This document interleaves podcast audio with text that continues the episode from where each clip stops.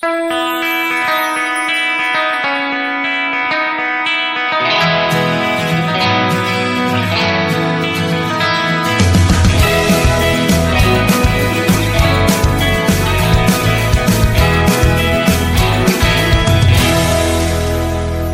we make that sequel, motherfucker!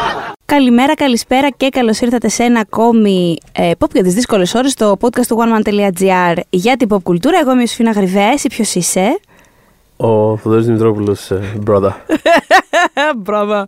Λοιπόν, το μπράδα είναι γιατί επιστρέψαμε επιτέλους πίσω στο Lost μετά από ένα διαλυματάκι που κάναμε ε, για την περίοδο των Όσκαρ. Αλλά συνεχίζουμε τα επεισόδια μας για την ε, πολύ αυτή μικρή obscure κάπως θα λέγαμε σειρά του, του 20ου αιώνα. Ε, και σήμερα δεύτερη σεζόν. Φτάσαμε στη δεύτερη σεζόν. Στη δεύτερη σεζόν. Λοιπόν, πρέπει να πω ότι, να παραδεχθώ ότι την πρώτη σεζόν, όταν τη συζητάγαμε, δεν την είχα. Καλά, όπως είχα πει και τότε, την έχω δει άπειρες φορές. Την είχα δει πολλές φορές παλιά και είναι από αυτά τα πράγματα που κάπως σου έχουν εντυπωθεί και δεν χρειάζεται μετά κάποια επανάληψη. Δηλαδή είναι όλα αυτόματα. Τη δεύτερη όμως, κάτσα και την ξανάδα. Και μπράβο σου. Ολόκληρη. Και το τονίζω γιατί έχει. έχει εντάξει, θα τα πούμε στην πορεία, αλλά τέλος πάντων. Έχει τις δύσκολες στιγμές της, εν πάση περιπτώσει. Ναι. Δηλαδή, λίγο εμένα με. Σε ζόρισε. Με, με ζόρισε κάπου. Δηλαδή, ξέρεις, λίγο μαζεύτε το παιδιά, πάμε λίγο. Έλα, Πιστεύεις πάμε κιόλας λίγο. ότι έχουμε ξεσυνηθίσει και αυτή, το, την, τόσο, την τηλεόραση των τόσο Την έχουμε πολλών συνηθίσει, αλλά επεισοδίων. εμένα δεν με χαλάει καθόλου αυτό το πράγμα. Δηλαδή, εμένα προσωπικά μου αρέσει πάρα πολύ α, ε, αυτό το. ε, με τεράστια χαρά, ας πούμε. Ε, και αυτό το, το ξαναδάς, Καλώς. άσχετα που Μμ. έκανε. κοι- Δηλαδή, το πρόβλημα μου ήταν η κοιλιά, δεν ήταν ότι ήταν πολλά τα επεισόδια. Και με ε, χαρά. ξέρεις, Ξανα, μπορώ ανά πάσα στιγμή να ξαναδώ όποια σεζόν του Good Wife θες Μμ. ξέρεις, ε, Buffy, δηλαδή δεν, σειρές που, εκμεταλλ- που χρησιμοποιούν καλά το το format αυτό βάσει του Το οποίου κλασικό φτιάχτηκαν τέλος παραδοσιακό πάντων. Δεν format, έχω τέλος κανένα. πάντων. Εντάξει, είναι προφανώς μεγάλο commitment χρονικό, αλλά κατά τα άλλα δεν, είναι, δεν μου είναι πρόβλημα στο να παρακολουθήσω Μμ. μια ιστορία η οποία μπορεί να πηγαίνει τόσο. Ε, εν τω μεταξύ, νομίζω ότι είπα πριν ότι ήταν η σειρά μικρή του 20ου αιώνα, 21ου ήθελα να πω. Εντάξει, Που βέβαια νιώθω ότι το λόγο ήταν εκεί από πάντα. Στην καρδιά μου. Ποτέ δεν ξέρεις. ε, ε, μπορεί να ταξιδέψει Ναι, και αυτό στο, πραγματικά, στο χρόνο. χωροχρόνο. Ναι, ναι. Ε, ναι, οπότε κάτσα και την ξανάδα. Είδα, ε, είδα Είχα δει τα πρώτα 6-7 κάπου μέσα στην προηγούμενη εβδομάδα και την Κυριακή που ήθελα να ξεκουραστώ κιόλας. Να, λιώ, να λιώσεις ρε Να παιδί, να στο λιώσεις. ταβάνι ας πούμε. Αυτό το παλιό καλιό. Καλιό. το παλιό καλό λιώσιμο. που Απλά κάθισα, κάθισα στον καναπέ. Με πονάει ακόμα η μέση μου. Κάθισα στον, κάθισα στον καναπέ 18 ώρες ξέρω εγώ, και έβλεπα όλη τη δεύτερη σεζόν. Εγώ αυτό το λιώσιμο το εκτιμούσα πάντα όλη μου τη ζωή. Ακόμα και όταν ήμουν μικρός άνθρωπος με αστήρευτη πραγματικά ενέργεια. Μμμ. Ε, και αρκετές φορές άκουγα το. Έλα, μωρέ, ξέρω εγώ, τάδε στον έρωτα και αυτά. Παιδιά, ναι. Τις έξι μέρες της εβδομάδας να κάνουμε ό,τι θέλετε. Πρέπει να υπάρξει μια έβδομη πολύτιμη Ναι, που ναι, θα ναι. πεθάνεις σε έναν καναπέ. Όχι, Και ισχύει. όταν δεν το πετυχαίνω, είναι, πολλά, είναι πάρα πολύ καιρός σερή που δεν το πετυχαίνω. Το νιώθει το σώμα μου πια, δηλαδή. Πάρα πολύ και εγώ τον τελευταίο μήνα, δηλαδή με τα Όσκαρ. Με, το, Με τα ξέρεις, τώρα, Όσκαρ, ναι, μας να, ξε- μας να, να, ξετίναξαν. πάμε στο νησί, να γυρίσουμε από το νησί, να ξαναπάμε. Καταλαβαίνεις τώρα. Να φέρουμε εδώ το Μιχάλη το Σαράτη φέρουμε να τον μιλήσουμε για Μιχάλη τον Σαράτη. Τζόκερ, να ακούσει το προηγούμενο podcast, γιατί μιλάμε και για τον Απόστρατο. Μια πάρα πολύ ωραία ταινία που βγαίνει αυτή την εβδομάδα και να πάτε να τη δείτε. Ελληνική ταινία, τε- στηρίζουμε το ελληνικό σινεμά, ειδικά αυτό το ελληνικό σινεμά. Έχει μόλις βγει η ταινία τώρα που. Τώρα που μιλάμε, ναι, τώρα που έχει μιλάμε, κάνει πρεμιέρα χτες. Κάνει πρεμιέρα χτες. Και εγώ άρα είμαι, είμαι ήδη 32. Όταν θα προβληθεί. Όταν θα... Πλάκα κάνεις. Ναι, είμαι ήδη 32. Έλα, χρόνια πολλά. Ευχαριστώ πάρα Πέντε χρόνια πολλά. πολύ. σε, δύο, σε δύο μέρες στην πραγματικότητα, αλλά τώρα που μας ακούτε εσείς είμαι ήδη 32. Ναι, είμαι ένα χρόνο μακριά από τα, τα χρόνια του Χριστού. Ναι, εντάξει, ωραία Ναι. είναι. Ε, είπα, το Ωραία πήγα- είναι μετά. Του φεύγει ένα ψυχολογικό κάτι. Ήδη νιώθω κάτι να φεύγει, αλλά Ναι, φαντάζομαι ναι. μετά τα 33 ακόμα, ακόμα περισσότερο. Αλλά ξέρεις, το πήγα στο Χριστό. Ναι. Γιατί δεν είναι μια πολύ πνευματική σεζόν η δεύτερη του Lost. Ε, Πώς το έφερες Πώς τους έτσι. πετσόκοψα, Βαρύ έτσι. είσαι. θα μιλήσουμε γι' αυτό, ε, γιατί αναγκαστικά και με χαρά, όταν λέω αναγκαστικά δεν εννοώ με την κακή έννοια, αλλά αναγκαστικά θα πάμε σε αυτή την κουβέντα, γιατί είναι όντως μια, μια σεζόν που κάπως ξεκαθάρισε πέρα από το κομμάτι της εξηλαίωση που φαινόταν από την πρώτη σεζόν ήδη. Το κομμάτι επιστήμη και πίστη έγινε πια πάρα πολύ ξεκάθαρο. Ναι, στη εντάξει, το δεύτερη κομμάτι της σεζόν. εξηλαίωση είναι, πώς το λένε, δεμένο μέσα στο DNA της Ελλάδα του Εντελώς, εντελώς. Είναι το βασικό ότι της είναι- θέμα. α, Ναι, το ότι Ναι. είναι φτιαγμένο με τον τρόπο που είναι, με τα flashback μέσα στην ιστορία, ξέρεις, πα- εκεί πάει. Αλλά όντως, δεύτερη σεζόν, από το πρώτο επεισόδιο κιόλας με τον τίτλο Man of Science, Man of Faith. Αναπόδοπα. Man of- Όχι, Man of Science, Man of Faith. Ναι, ναι, ναι. Ε, ναι, κάπω. Το έχουμε ήδη κιόλας κουβεντιάσει ε, στα δύο προηγούμενα επεισόδια της σειράς. Γιατί. της σειράς ενώ των podcast. ναι. Είμαστε στο Ζολό και συζητάμε. Ε, μ, ότι αυτό θα ήταν ένα κομμάτι τέλος πάντων ιδεολογικό, φιλοσοφικό της σειράς που θα χώριζε κάπως στην πορεία τους ίδιους τους θεατές. Μμμ. Ε, αλλά θα φτάσουμε σε αυτό πριν να κάνουμε έτσι μία. ε, Να πάμε λίγο στο 2005, Παύλο 2006 που ήταν η σεζόν του και να πούμε πάμε. λίγο κάποια πραγματάκια έτσι, κάποια τρίβια απλά για να δούμε ποιο ήταν Να σε μεταφε- εκείνη τη φάση το στάτους Θα του μας Lord. μεταφέρεις το κλίμα της εποχής. Θα μεταφέρω το κλίμα της εποχής, θα σας μεταφέρω όπως το νησί τότε, στο τότε. Λοιπόν, ε, τηλεθέαση του Lost, γελάμε, ε, ήταν υψηλότερη και από τις πρώτες. Ναι, ναι, ναι. ναι. Πήγε πολύ, καλύτερα, πολύ καλύτερα. Ανέβασε 2 εκατομμύρια κατά μέσο όρο το, Μμ. Το, τα εκατομμύρια των ανθρώπων που την παρακολουθούσαν. Μιλάμε πάντα για Αμερική έτσι. Δεν, σε, δεν σας πάω καν παγκόσμιο γιατί δεν υπάρχει περίπτωση. Αυτά τα στοιχεία είναι πάρα πολύ δύσκολο να γίνουν. Ναι, ένα. τότε, τότε ειδικά που δεν Δεν. πολύ υπήρχε αυτό το πράγμα. Ήταν από τις... Ε, δεν γινόταν αυτό που δεν υπήρχε το ίντερνετ με τη μορφή που το ξέρουμε τώρα, ούτε τα social media, οπότε δεν υπήρχε καν αυτή η μέτρηση που Ναι, ναι, ναι, συμβαίνει ναι. πια κιόλας. Έχει μπει μέσα στις σφυγμομετρήσεις, Nielsen και λοιπά, να μετράνε τα tweets, να μετράνε τα hashtags, λαλαλα. Τότε προφανώς δεν είχαμε αυτή τη δυνατότητα, οπότε θα αρκεστούμε λίγο για Τότε την ήταν εντελώς Αμερική. εμπειρικό το πράγμα. Ήταν, ήταν απλά το ότι. Ε, ε, ξέρω, εγώ, ε, έγραφα εγώ στο blog μου για το φινάλε της δεύτερης σεζόν και ξαφνικά γινόταν από κάτω μακελιό, ξέρω. εγώ. Μακελιό, Και σε φάση, μακελιό. Α, οκ, αυτό το πράγμα που το έκανα επειδή βαριόμουν στο σπίτι μου και απλά ήθελα να γράψω κάτι, ξαφνικά Το διαβάζαν το άνθρωποι. διαβάζαν άνθρωποι. Οπότε καταλαβαίνεις δηλαδή. Και το λέω για πλάκα, ξέρω, γιατί προφανώς υπήρχαν μεγαλύτερα πολύ και Ε, τέτοιο. αλλά- όχι, είναι δείγμα όμως για την Αλλά για την είναι ένα Ελληνική- δείγμα για το τα ότι, ελληνικά δεδομένα. το ότι ξέρεις.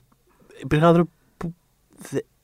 Κάπως σχηματίστηκε ρε παιδί με αυτή η κοινότητα από μόνη της πάνω στην, στην έκρηξη ας πούμε, του. του... Κάπως του- ακούστηκε η κοκακόλα μου, νομίζω. Ναι, ναι, ναι. Μάλλον Κάπως ακούστηκε. γέμισε το χώρο. λοιπόν, ναι, οπότε για πες.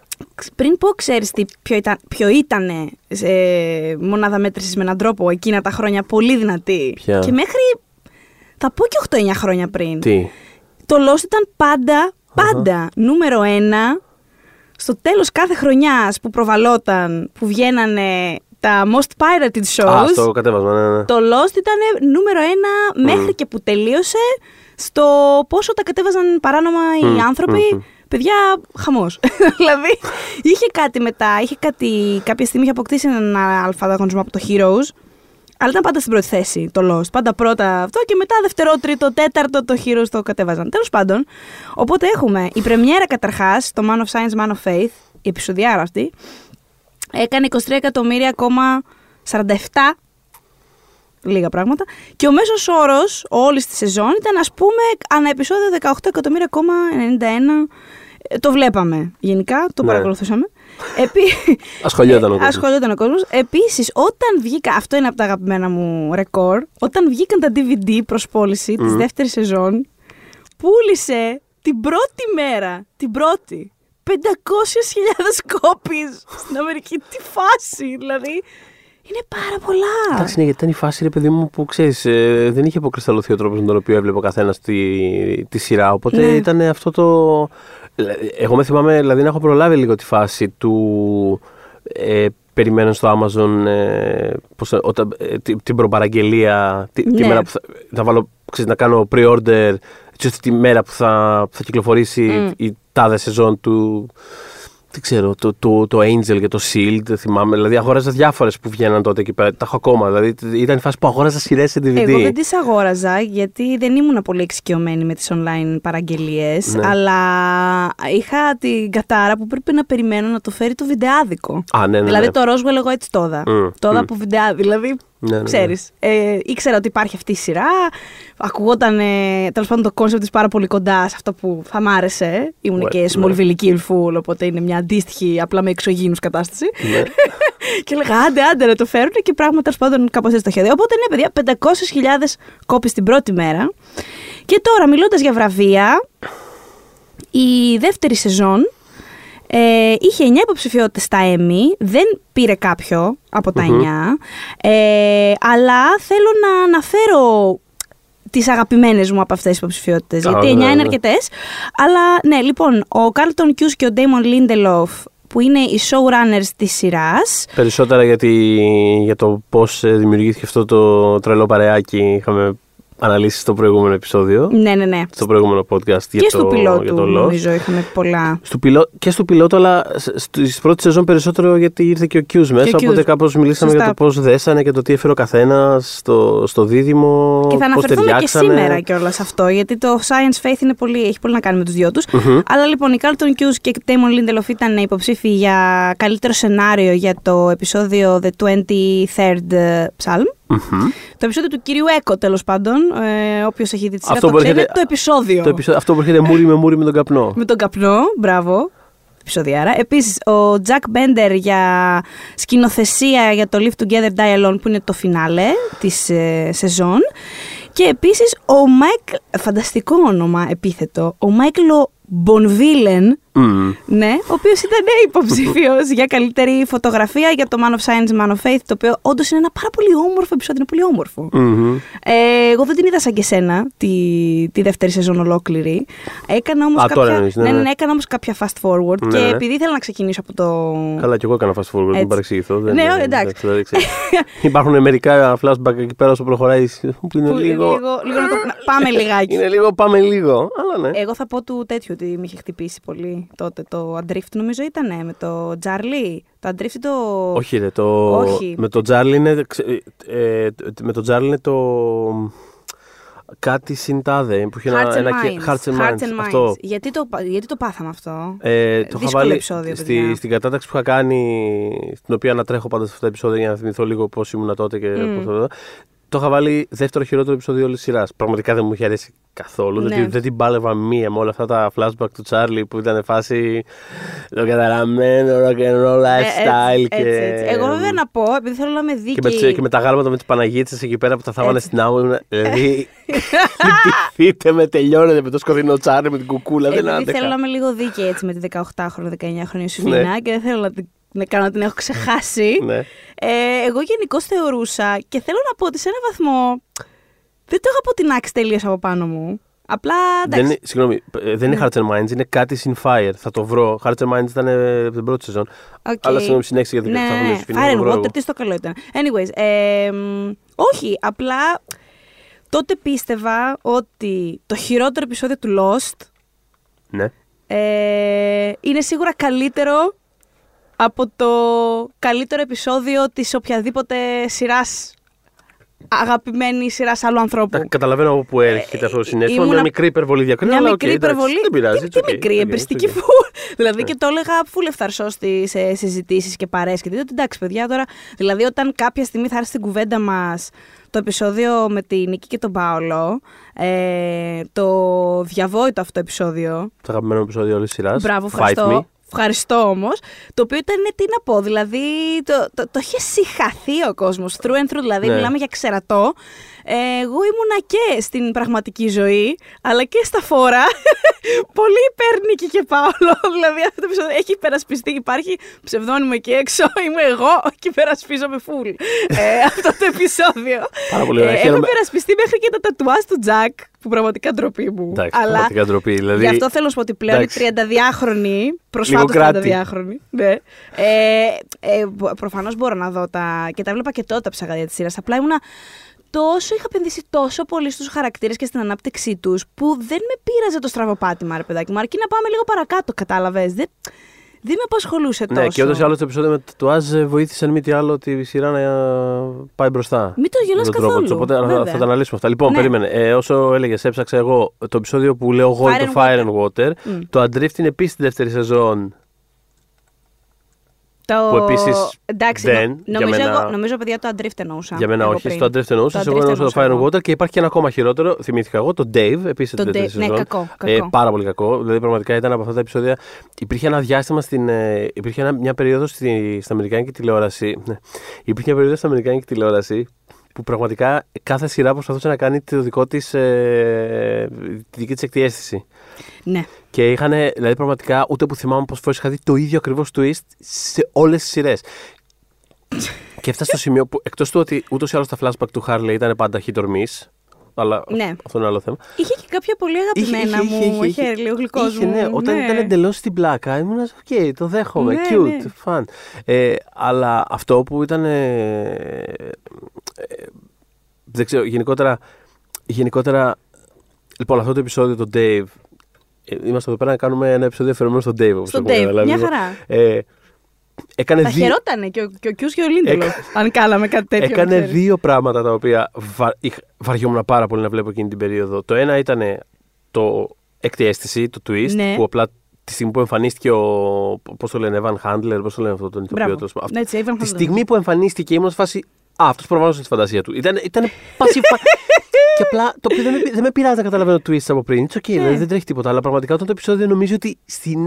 Ότι, Στη- στην τι έσκασα. σου έκανα τώρα. Ήμουν Στην σε φάση, έσκασα. τε- όχι, δηλαδή. τε, τελείωνε μωρέ πλάκα. Δηλαδή, ξέρεις, ε, και το άλλο ήταν το trope αυτό το είναι όλα αλήθεια ή ψέμα. Δηλαδή ο- όλο, όλο, όλο αυτό που είναι η σειρά μήπως είναι στα αλήθεια στο κεφάλι του πρωταγωνιστή. Σε κάνει να σκέφτεσαι. Σε όλες τις σειρές το έχω δει αυτό το πράγμα. Σε όλες, σε όλες, σε, σε όλες τις σειρές έχει υπάρξει ένα πανομοιότυπο επεισόδιο. Πάντα Απλά- είναι το λιγότερο αγαπημένο μου της σειράς. Δηλαδή, Κάτω σε αυτά τα επεισόδια. Και ξέρεις τι μου θυμίζει αυτό δεν που λες; τελειώνεται. Μπορούμε να πάμε παρακάτω. Τη σειρά, την πάρα πολύ ωραία σειρά επεισοδίων που κάναμε για τα Star Wars, στο επεισόδιο που μιλάγαμε για τα prequels και είχαμε φέρει τον Παπασημακόπουλο Ναι. το Μάκη μαζί, που έλεγε για το, το γεγονός ότι τα prequels του Star Wars προσπαθούσαν να σε πείσουν Ναι. ότι δεν έχεις πάρει πρέφα για τον Πάλπατιν. Ναι, δηλαδή, ναι, ναι, αυτό, αυτό, αυτό πραγματικά. Κυριολεκτικά όλοι οι φίλοι με ξέρεις την Κίνα που δεν ψήνεται για τα Star Wars για κάποιο λόγο. Είχε καταλάβει ότι αυτός είναι ο μεγάλος κακός, ξέρω εγώ, Big Bad. Και ο George Lucas θεωρούσε ότι. Α! Τρεις ταινίες μετά Ναι. άκου να δεις. Άκου να δεις. Τέλος πάντων, ναι, κάτι τέτοιο ήταν το Dave. Ε, γενικά, η δεύτερη σεζόν, όπως και η τρίτη, έχουν, έχουν μαζεμένα τα μέτρια επεισόδια. Ναι. Έχουν, έχουν. Ισχύει. Δηλαδή, η δεύτερη και η τρίτη έχουν, έχουν κάμποσα. Τώρα που την είδα έτσι μαζεμένη κιόλας, το πιο frustrating πράγμα για τη δεύτερη όσον αφορά αυτό το πράγμα είναι, δεν, είναι, δεν είναι τόσο ότι έχει επεισόδια για πέταμα. It's okay, εντάξει, τι να κάνουμε, συμβαίνει. Ε, Δεν είναι υπάρχουν ότι... επεισόδια για πέταμα στο Lost. Ξαναλέω. Να, τη 18χρονη που Ω, ξαναπετάγεται. ε, δεν Ναι, μπορώ να μωρέ. μην την αφήσω να ξεφτυλιχτεί. Αυτό εννοώ, μωρέ, εντάξει, ότι είναι Να κάπω. εκφραστεί. Αυτό το μαζεύστε τα πασίρτο. Λίγο, λίγο Ναι, πάμε ναι, λίγο. ναι. Δηλαδή, Έχεις τέσσερα απο- επεισόδια θα μπορούσαν να είναι έχεις ένα. απόλυτο δίκιο. Ε, το πρόβλημα μου δεν είναι τόσο αυτό. Είναι ότι ε, μέσα, σε αυ- μέσα σε αυτό το, το, το, το ξεχύλωμα τέλος πάντων χάνεται κάπως ε, τ- το αληθινό point της σεζόν το οποίο είναι πάρα πάρα πολύ ενδιαφέρον. Δηλαδή και το... Εντάξει, δεν χάνεται εκεί είναι εννοώ, αλλά ας πούμε ε, arcs χαρακτηρών πληγώνονται από αυτό το πράγμα. Δηλαδή η, η σεζόν νιώθω ότι στο κεφάλι των Hughes και Lindelof και, και, και σαν, ε, σαν απόσταγμα τέλος πάντων. Σαν τελικό αποτέλεσμα, ας Ναι, πούμε. είναι ρε παιδί μου, αυτ- είναι, είναι, το, είναι ας πούμε το science versus faith και σαν, εσω, και σαν εσωτερική πάλι και το πώς αυτό το πράγμα μεταδίδεται από άνθρωπο σε άνθρωπο. Γιατί δεν είναι ότι ρε παιδί μου ένας εκπροσωπεί το faith και ένας εκπρο- εκπροσωπεί το science και Όχι, τελείωσε. όχι. Μμμ. Είναι ότι κάπως βλέπεις ότι στη διάρκεια της σεζόν όποιος περνάει εκεί πέρα κάπως μεταδίδεται. σ- ε, Είναι σαν να πηγαίνει σε σκητάλη, ξέρω εγώ. Δηλαδή είναι ο Desmond, μετά είναι ο Locke, ο οποίος το, το- μετά, μετά είναι ο Echo. Δηλαδή κάπως περνάει από άνθρωπος σε άνθρωπο. Το οποίο έχει πολύ ενδιαφέρον αυτό το πράγμα. Και είναι η ιστορία του Eko και είναι η ιστορία της Άνα Λουσία πάρα πολύ κεντρικά, πάρα πολύ κεντρικά σε αυτό το πράγμα. Που κάπως νιώθω ότι χάνονται λίγο εκεί μέσα. Δηλαδή, ειδικά μετά τη μέση της σεζόν, έχει ένα τρελό peak η σειρά στη σεζόν και λίγο πριν τη μέση της. Μμμ. Με αυτές, με αυτό το σειρά από επεισοδιάρες, ε, με το The Other 48 Days κτλ. κτλ. Και κάπως μετά είναι λίγο. Ναι, τώρα να αυτό να ασχοληθούμε Υπάρχουν λίγο με κάποια το. behind the scenes, κάποιοι behind the scenes λόγοι που οδηγεί. Πέρα από το κομμάτι. Είμαι το... σίγουρος, είμαι σίγουρος. Υ- Υπάρχουν κάποια Θα τα θεματάκια. αναλύσουμε αυτά, είμαι Μμ. σίγουρος. Ε, αλλά. Έχω όλα τα κουτσομπολιά τέλος πάντων. Ανυπομονώ, ανυπομονώ να τα ακούσω γιατί ή κάποια δεν τα θυμάμαι ή μπορεί και να μην τα Ναι. έχω ακούσει. Και, και έχει πολύ ενδιαφέρον γιατί. Όντως, βλέποντάς το, κάπου μέχρι τη μέση είναι. Τι απίστευτα exciting ε, συμβολική ιστορία με αυτούς τους φανταστικούς νέους χαρακτήρες και μετά 5-6 επεισόδια Είναι ο Τσάρλι με τα αγάλματα και τι έγινε με τις τον πάνες. Άρον και αυτό. Και φανταστικό ο Henry Γκέιλ θα τα πούμε μετά, αλλά πραγματικά εντάξει, δεν χρειάζονταν 7 επεισόδια με. Είναι κάπως. Είναι όλο τεντωμένο και είναι λίγο. «Παι- Παιδιά, κάτι, συζη- είναι το, στο- κάτι συζητάγαμε. Κάτι λέγαμε. Κάτι λέγαμε, Κάπου μπορούμε- πηγαίναμε. Κάπου πηγαίναμε. Α, αυτό, αυτό. Οπότε. ε, Περιμένω. Έχω πολύ ενδιαφέρον για το Ε, πώς θα- Συνεχίζοντας ε, το ταξίδι στο 2005 ε, και μιλώντας πριν για βραβεία, η Χρυσή Σφαίρα πήρε η, η δεύτερη σεζόν, είχε κερδίσει το Best Drama Αχα. ε, και ήταν και υποψήφια παρότι, δε- πα- υποψήφοι παρότι δεν το πήραν ο Μάθιου Φόξ για πρώτο αντρικό και ο Ναβίν Άντριους για δεύτερο αντρικό. Ε, Γενικώς Ναβίν Άντριους και Σαΐντ ε, Αμετόρτσαρα ε, σβήνω, πεθαίνω. δηλαδή ε, Μ' άρεσε πολύ το επεισόδιο του Σαγίτ αυτή τη Πάρα σεζόν. πολύ. Πάρα πολύ ωραίο Γενικώς επεισόδιο. εμένα τα, τα επεισόδια του Σαΐντ μ' άρεσαν πάρα πολύ. Δυστυχώς ε, στην πέμπτη σεζόν, ο, χαρα- θα τα πούμε βέβαια όταν έρθει η ώρα, ο χαρακτήρας. Την έφαγε στον κόλλο, θα το πω ξεκάθαρα. Δεν υπάρχει Ναι. κάποιος τρόπος να. Δηλαδή ήταν ένα ζόμπι το οποίο κυκλοφορούσε. Αχ, το έχω ξεχάσει Ο αυτό. γλυκός μου, τι, ο έχω να, γλυκός τι έχω μου. να θυμηθώ ξανά. Τι έχεις να θυμίζει καλά, δεν έχω ξεχάσει τίποτα. τα νεύρα μου. ε, και τέλος πάντων το βγάλαν από τη μιζέρια του κάποια στιγμή στην έκτη, γιατί δεν γινόταν άλλο, παιδιά. Δηλαδή που ήταν από τους κορυφαίους μου χαρακτήρες όταν έφυγε ο Σαϊδού σε φάση να σας πω κάτι. Στο καλό. πήγαινε, Στο αγάπη καλό μου, πήγαινε, πήγαινε, πήγαινε, να πήγαινε ξεκουράσει, καλό, σου ναι. αξίζει. Ναι. Και κάποια στιγμή μπορεί να τα ξαναπούμε. Δεν ήξερα ότι θα τα ξαναλέγαμε όντως στο φινάλε λίγες ώρες μετά. Ναι, αλλά ναι. θέλω να πω. Ε, Ε, αλλά ναι, Μαέ Σαΐτ Τζαρά, ένα μερτότσαρα. Και γενικά. Ναι, Ε, γενικά. πέρασε πολύ δύσκολο αυτή τη σεζόν ο Σαγίτ. Δηλαδή Πολύ. έχασε και την. ε, Τη Σάνον. Και τη Σάνον. Πόσο. ε, Πόσο περισσότερο έπρεπε να έχουν καταπιαστεί, βρε παιδί μου, με τη Σάνον. Δηλαδή, θεω... είναι από τους ανθρώπους που όταν Ναι. τελικά, από τους original, ας πούμε, ε, Lost που όταν πέθαναν, το ένιωθες ότι είχε περισσότερο ψωμί. Μμ. Και θα έπρεπε. Είναι από τους πιο υποαναπτυγμένους. Η... η Μπράβο, Σάνον λέγοντας τελικά. αυτό, θυμήθηκα και το άλλο που θέλω να πω πριν για τις, χα- για το, για τις κάποιες χαμένες ευκαιρίες αυτής της σεζόν ότι εκτός του ότι κάπως γίνονται obscure arcs κάποιων πολύ κεντρικών χαρακτήρων και κάποιων θεματικών πραγματικά νιώθεις ότι ενώ ταυτόχρονα είναι πολύ τεντωμένοι και ξεχειλωμένοι σε κάποια πράγματα, απ' την άλλη είναι πάρα πολλά τα σημεία που λες Συγγνώμη, δεν είχατε κάτι παραπάνω να πείτε γι' αυτό. Ναι. Το οποίο ισχύει και με τη Σάνον, ισχύει Πολύ. και με τη Λίμπη για παράδειγμα. Δηλαδή είναι πάρα πολύ. Σωστά. Είναι πάρα πολλές ιστορίες που είναι απλά.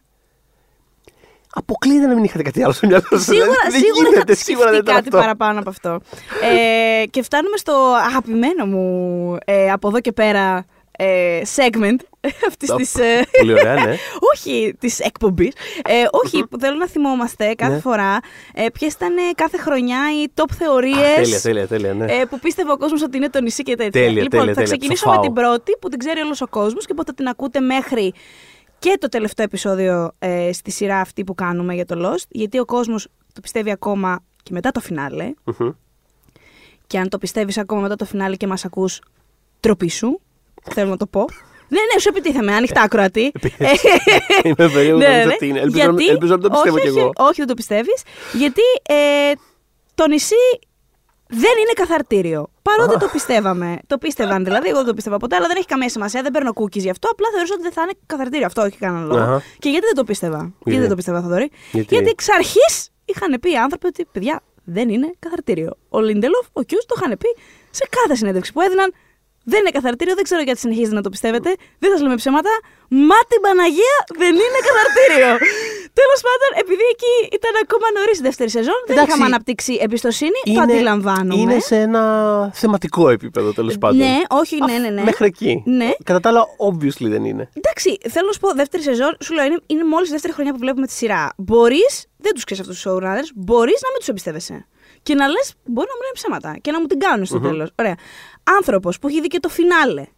Εντάξει. Και επειδή στο τέλος, μετά τα credits, δείξανε μια παραλία άδεια με λίγο αεράκι και ακόμα λένε ότι όχι, τελικά ήταν καθαρτήριο και ήταν όλα στη φαντασία τους, ε, οι οποίοι υπάρχουν, υπάρχετε εκεί έξω. Υπάρχει, τώρα που μιλάμε κάποιοι το γράφουν κάπου αυτό. Παιδιά είναι πάρα πολύ θυμωμένοι. Είμαι πολύ θυμωμένη. Δεν μπλέκεις. Δεν Περιμένω μπλέκεις. το Θέμη τον Γκέσσαρ να έρθει ε, επισκέπτη στο podcast γιατί έχει πολλά feelings παρόμοια δι- με, δι- με τα δικά μου πάνω Θα- σε αυτό. μπορούμε, να το, μπορούμε να το προαναγγείλουμε αυτό. Λοιπόν, θα υπάρχει επεισόδιο με καλεσμένο στο, στο μέλλον αυτή της μήνυ σειράς. Θα υπάρχει επεισόδιο με guest τον ε, Θέμη Κέσσαρη. Ο οποίος Ε, πραγματικά μάλλον θα είναι και Θέμης Γκέσσαρ που θα μιλάει στο μικρόφωνο. Ε, δύο πιστεύω ώρες ότι αυτό μόνος το, του. εκείνο το επεισόδιο θα κρατήσει περίπου 5 ώρες. το λέμε αδιάστητο Σαββατοκύριακο σε εκείνο. Όταν Αυτό, αυτό. θα σας Αυτό. σας προειδοποιήσουμε εγκαίρως. Έτσι. Ε, αλλά όχι, ε, πραγματικά το νησί είναι καθαρτήριο τότε, ήταν η πιο δημοφιλής μακράν θεωρία, η οποία ήδη από την πρώτη σεζόν ε, είχε απορριφθεί από τους δύο showrunners. Τέλος πάντων, ακόμα το πίστευαν και ακόμα το πιστεύουν άνθρωποι. Λοιπόν, η δεύτερη είναι ότι όλα είναι Είναι παρεστήσει. έξαλλη, παιδιά. Είναι Ναι. έξαλλη. Ε, ότι όλα ήταν παρεστήσεις. Εντάξει, εκείνη τη χρονιά σε συνεντεύξεις, όταν λέμε, μιλάμε για το 2005 πάντα, ο Κιούζ το είχε, την είχε απορρίψει και είχε πει πάρα πολύ έτσι εύγλωτα ε, You can't invest in the show if you think it's bullshit. Οπότε λέγοντας ότι ουσιαστικά ότι δεν πρόκειται να κάνουμε κάτι τέτοιο ρε παιδάκι μου, ότι είναι too much να, ε, ο- να φτιάχνουμε μια σειρά και στο τέλος να σου πούμε ότι χαχά ήταν όλος με στη, στη, στη χιονόμπαλα στο Sand Ellsworth. Αυτό μου Δηλαδή, θυμίζει κάποια στιγμή. Θυμάμαι ένα tweet του Stephen King πριν τελειώσει Ναι. η σειρά. Ναι, Δεν θυμάμαι το ακριβώς τι έλεγε. ναι. Θυμάμαι τέλος πάντων. να- η- η tweet, υπήρχε το, το Twitter. Τέλος πάντων, θυμάμαι κάπου να γράφει ο Stephen King, mm-hmm. περιπτώσει. Είχε και άρθρο στο Entertainment, ε, στείλει στο Entertainment Weekly, mm-hmm. το είχε γράψει εκεί. Τέλος πάντων, Δεν θυμάμαι, συγγνώμη Stephen King αν μας ακούς, αν κάνω κάποιο factual ε, λάθος. Θυμάμαι να έχει γράψει κάτι του στείλει ότι πώς θα ήθελε να τελειώσει το Lost. Και με, σε αυτό που έγραφε ήταν κάτι ότι, τύπου ότι, ε, μ, ότι ανοίγει τα μάτια του ο Τζακ και είναι λίγο πριν την πτήση. Ω, Ε, Θεέ ένα μου. τέτοιο πράγμα. Και θυμάμαι, ξέρω εγώ, κάποιον να σχολιάζει του στυλ. Ε, βέβαια, γι' αυτό, δεν έχει, γι αυτό υπάρχει βιβλίο του Stephen King με ωραίο φινάλε, ξέρω εγώ. δηλαδή, ο άνθρωπος δεν ξέρει απλά να Άνθρωπέ γράφει. μου, άνθρωπέ μου. Ε, και είναι αυτό ακριβώς πραγματικά. Δηλαδή, δεν θα ήθελα ποτέ όλο αυτό το πράγμα που βλέπω να είναι απλά ένα. Ε, δηλαδή, ξέρεις, όλα, όλα, whatever, όλα ψεύτικα είναι ιστορίες είναι, αλλά θέλω να πω ότι. Ναι, Make εντάξει. something count, ας και πούμε, ειδικά κιόλας για μια σειρά όπως η σειρά που εξελίχθηκε να είναι το Lost, θα ήταν όντως πάρα πολύ μεγάλη πρόθεση. Δεν είμαι 100% σίγουρη ότι δεν θα ήταν μια αλφα λύση, μια ενδιαφέρουσα επιλογή για κάποια άλλη σειρά. Αλλά για το Lost. Υπάρχει το κλείσει τα μάτια εξάλλου. συγκεκρι- Αυτό ακριβώς σκέφτομαι. Χριστόφορο, ξέρεις, συγγνώμη, το οποίο spoiler δεν για το κλείσει τα σωζόταν μάτια. με κάποιον άλλο τρόπο. Ναι, ακριβώς. Το είχε πει ο Παπαγκαλιάτης ανοιχτά, παιδιά. Αυτό το πράγμα δεν σωζόταν αλλιώς. Ωραία.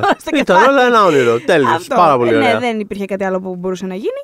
Ε, μ, και πάμε στην αγαπημένη μου θεωρία. Ναι. Η οποία ρε Τεντώθηκε, γαμώτο. παιδιά. τε- Τεντώθηκε, Τε- σήκωσε τέτοιο στο χέρι. χέρι μου, ναι.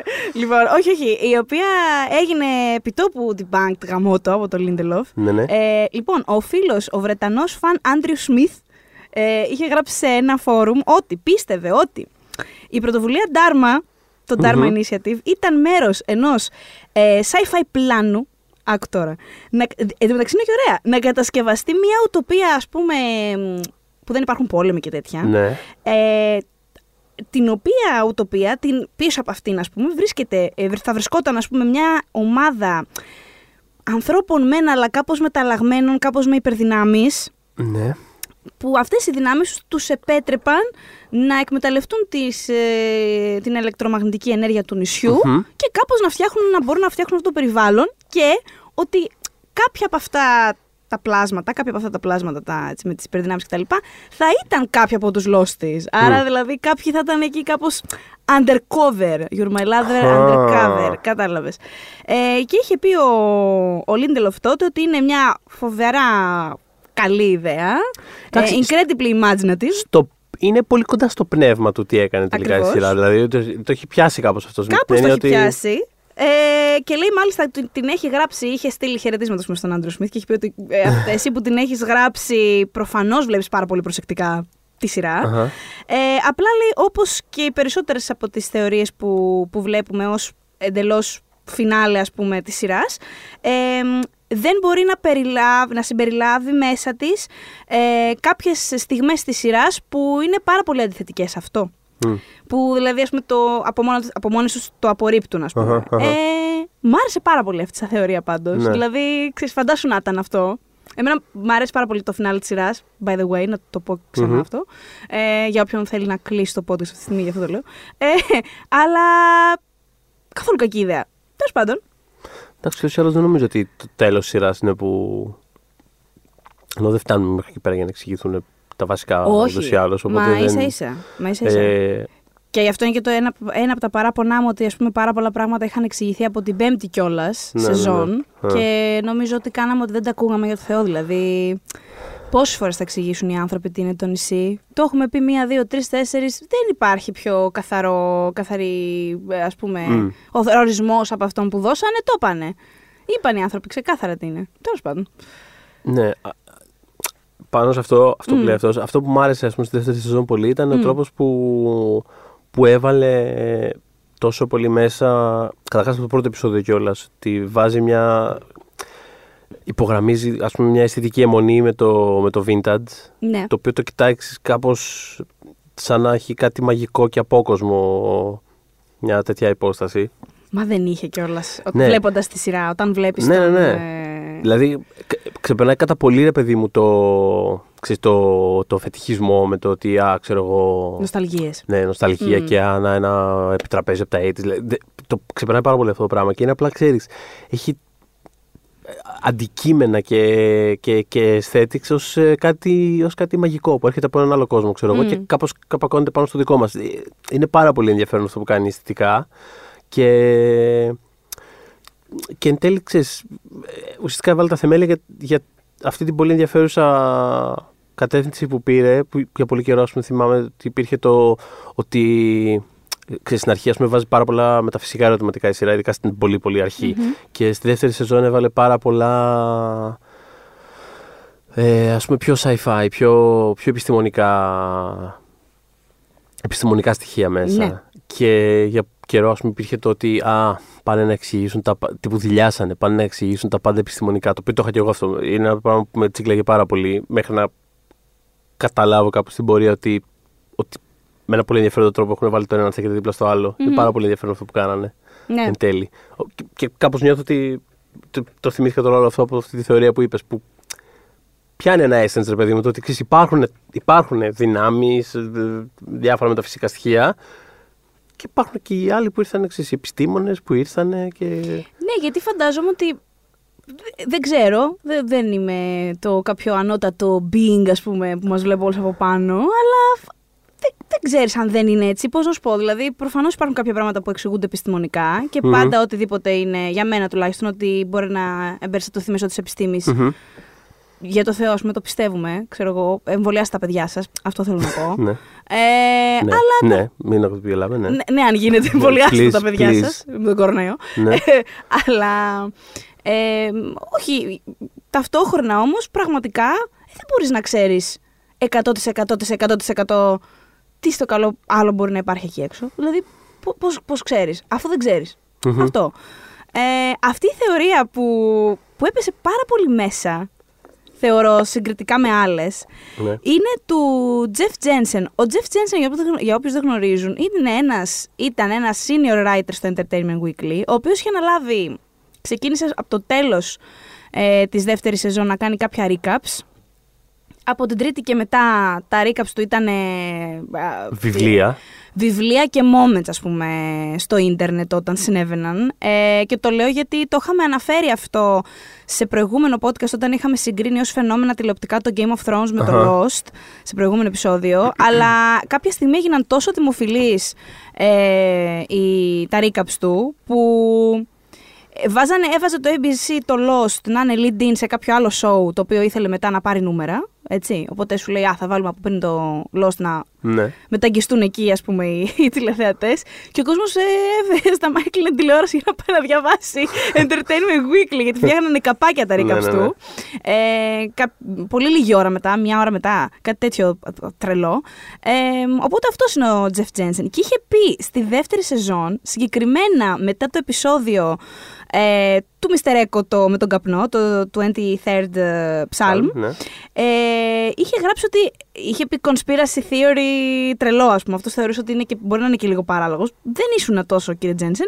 Ε, έγραψε ότι το νησί χρησιμοποιείται από την πρωτοβουλία Dharma του Άλβαρ Χάνζο, μάλλον ως κάποιο τύπου μάντρα για κατεστραμμένους. Όταν λέει μάντρα για κατεστραμμένους, εννοούσε ας πούμε ένα υπήσω αυλή που έχουμε όλα τα αποκαίδια για Αχα, ανθρώπους, αχα. ας πούμε.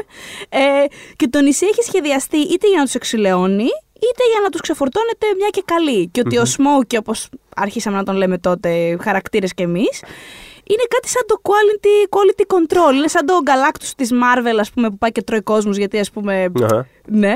Ε, και ο Smokey λοιπόν μπορεί είτε λέει αυτός να μετουσιώνεται σε κάποια καταστροφή, φυσική καταστροφή ή μη, Ε, και μπορεί να είναι εκεί για να τσεκάρει και το στένο σου. Ε, και το είπε με αφορμή τον Έκο όταν τον ναι, είδε. ότι ρε τον παιδί μου. είδε φατσακάρδα και, Τον είδε και τον δεν άφησε κόλλωσε. να ζήσει. Ναι. Έτσι και δεν κόλλωσε. Οπότε σου λέει: Εσύ μπορείς να ζήσεις. Γεια, Ναι, ναι, σε, ναι. σε βγάλαμε, ας πούμε, από, το, ε, από τη λίστα. Ε, αν πάλι κότευες μπροστά στο σμόκι, μπορεί να σε ξέκανε.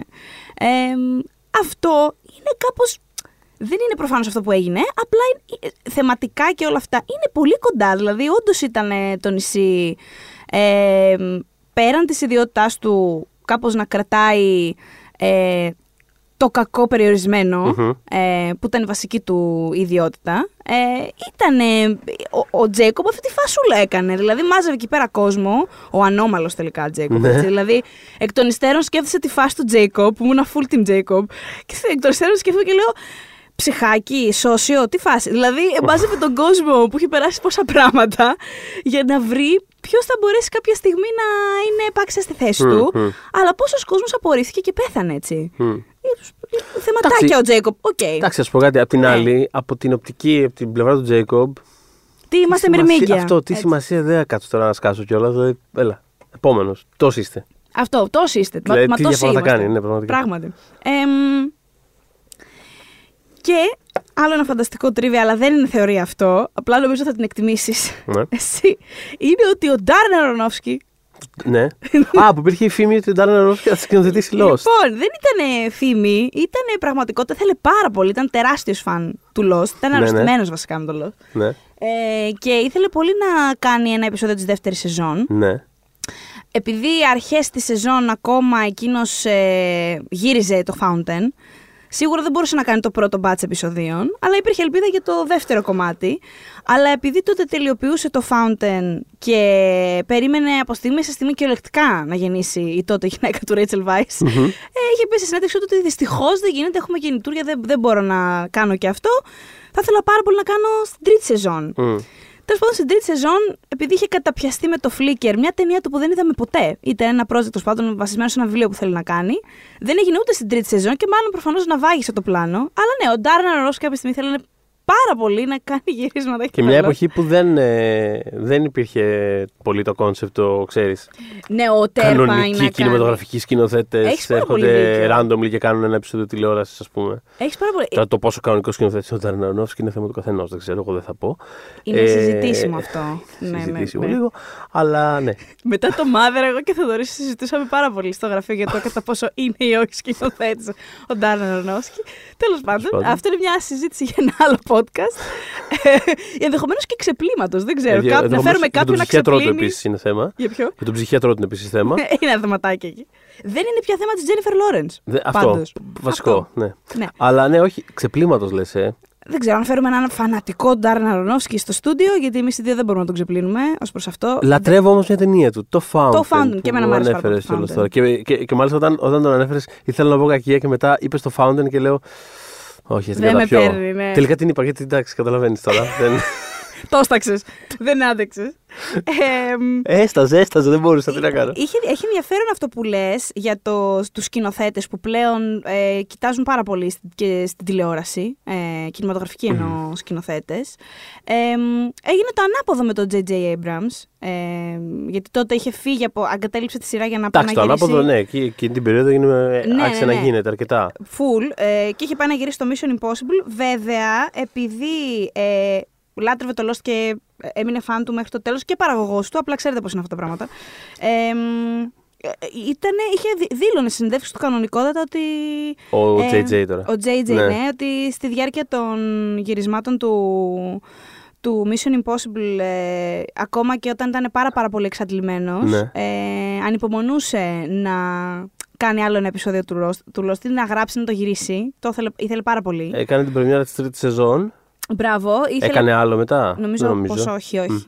Αλλά όχι, απλά το αναφέρω γιατί εκείνη την περίοδο όντως εκείνος πλάναρε να γυρίσει κάπως πιο χαντζόν πίσω στο Lost. Αλλά απογειώθηκε τόσο πολύ η καριέρα του σε Ναι, πάρα ναι, πολλά ναι, ναι. σημεία, όχι μόνο στο σκηνοθεσία του κινηματογράφου. Ξαφνικά Στην και η παραγωγή, εταιρεία βασικά. του. Συγγνώμη, Μπράβο. Τζορτζο. ε, Ε, ακόμη περισσότερο στην παραγωγή. στην Γιατί παραγωγή ουσιαστικά- ουσιαστικά τηλεόρασης έφτιαξε ένα, κάνα σκασμό έφτιαξε ένα σειρές. εργοστάσιο, ρε παιδί μου. Δηλαδή, ξέρεις, λίγο, λίγο, λίγο να ασχολείσαι με το καθένα. Ναι, ναι. Δεν γινότανε. Οπότε, Ναι. αλλά ναι, ήταν μέχρι το. Ο Έμπραμ ήταν εκεί στο, στο πνεύμα και μάλιστα έχει πει σε συνεντεύξεις ότι πολλές φορές μετά το τέλος κάποιου επεισοδίου με κάποιο φοβερό cliffhanger έπαιρνε τον Γκιούζι τον Λίντελοφ και ήθελε να, τον, να τους τριγύσει για να του πούν την αλήθεια Ναι, και ναι, δεν ναι. του λέγανε ε, τι πρόκειται να συμβεί. Αλλά ναι, πήρε, πήρε, πήρε το, το δρόμο του. Αλλά πάμε στην αρχή της, της το, στο άνοιγμα Μμμ. της σεζόν. Το οποίο είναι αδιανόητο. Ειλικρινά, θυμάσαι πώς τη σκέφτηκες όταν το πρωτοείδε. Γιατί εγώ είχα. Τα είχα χαμένα πραγματικά, δεν ήξερα τι έβλεπα. Με, Με το με, τέλεια, Desmond με τον να- Desmond και το Hutch και ακούς το. Ακούει τη μουσικούλα του. Ακούει το.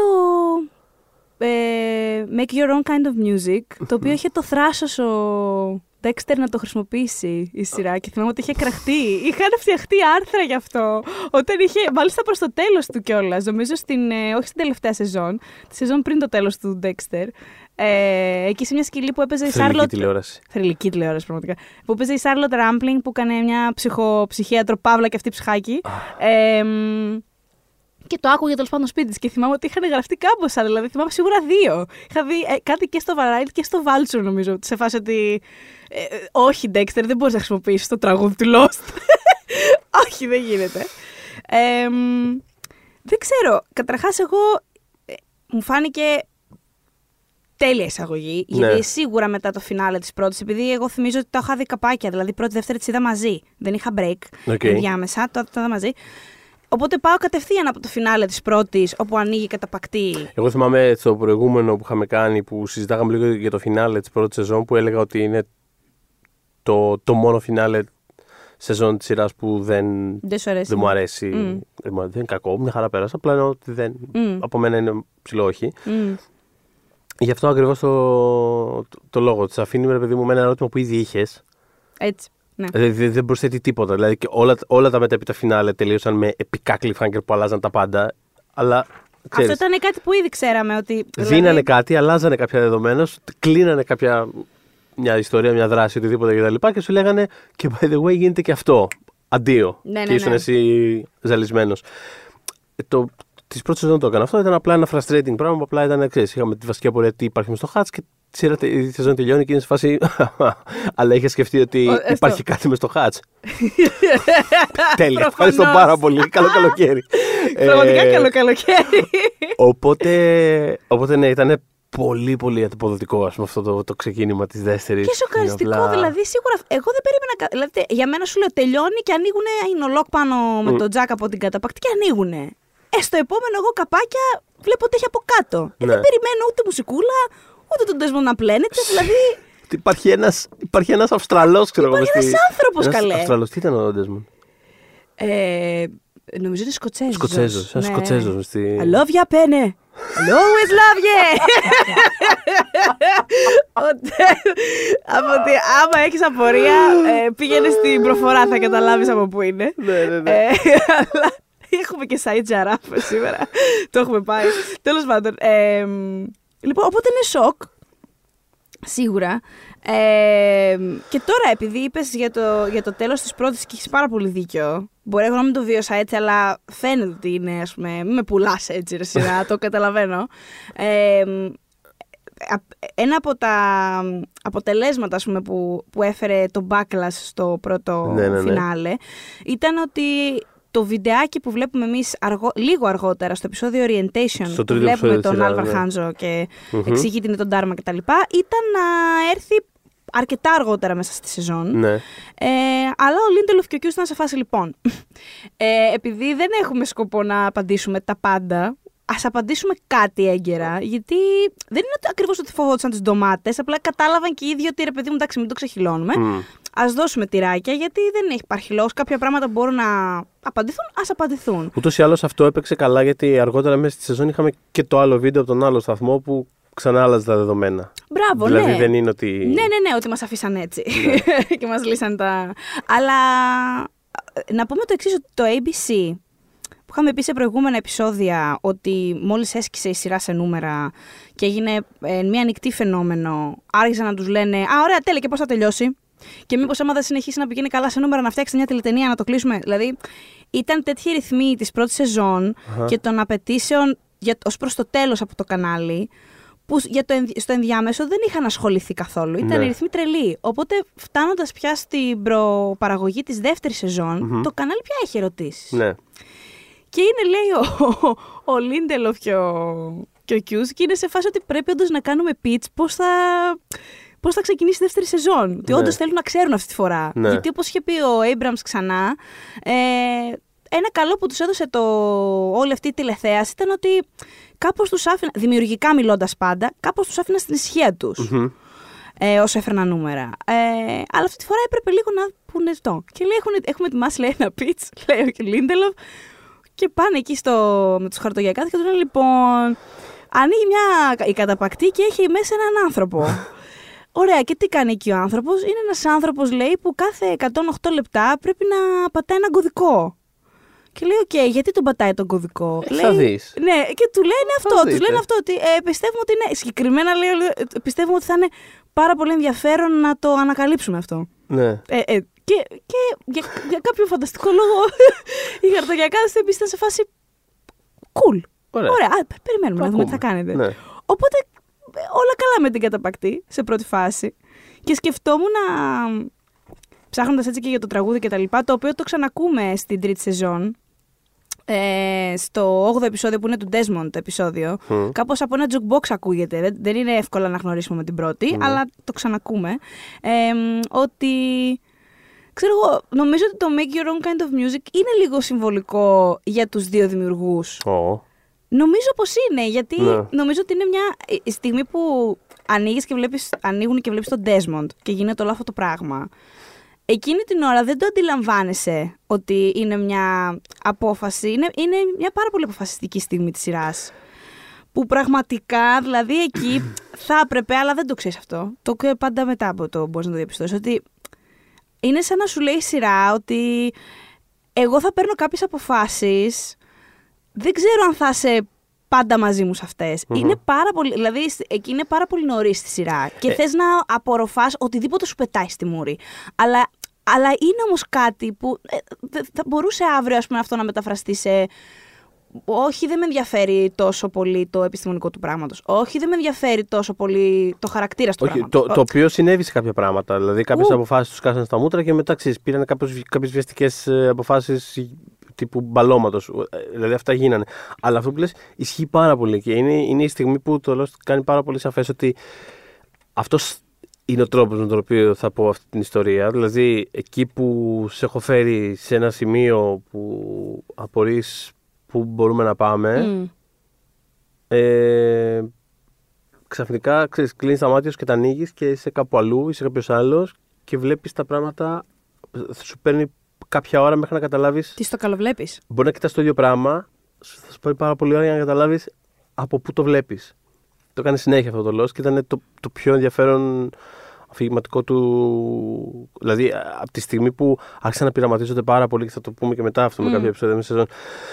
Από τότε που άρχισαν να πειραματίζονται με το πώς θα πούν αυτή την ιστορία. Δηλαδή, okay, υπάρχει το format αυτό που ακολουθούσαν, αλλά από τη στιγμή που ξέρεις, θεμελιώθηκε κάπως και ήταν το, να δούμε τι μπορούμε να, πώς μπορούμε να παίξουμε με αυτό. Από το Desmond ακούει μουσική και μετά ανεβαίνουμε προς τα πάνω για να βγούμε έξω από το Hatch. Μέχρι το άνοιγμα της τρίτης σεζόν που βλέπουμε το αεροπλάνο να, πεφ- να πέφτει ε, από τους ε, άλλους που αράζανε και είχαν το book club, ξέρω εγώ. Ναι, Ε, από από τη στιγμή. ναι. Ε, μέχρι ξέρεις, όσο προχωράει η σειρά έκανε όλο και περισσότερα τέτοια που ξαφνικά εξής, είχε τα επεισόδια τα εκεί, τέταρτη, πέμπτη, έκτη σεζόν έχει πάρα πολλά επεισόδια που απλά Μμμ. είναι και τώρα αυτή τη βδομάδα η Άλισον Τζάνεϊ είναι η μητέρα των ε, Ναι. δύο προαιώνιων ε, οντοτήτων. Οκ, δηλαδή το, το κάνει, συνέ- από ένα σημείο Ναι, το ναι, κάνει ναι. συνέχεια αυτό το πράγμα. η σειρά. Ναι, ναι, ναι. Εκεί Και είναι αυτό που αγαπώ πιο πολύ. είναι αυτό που λες ότι δεν μπορεί. Δηλαδή, μπορούν.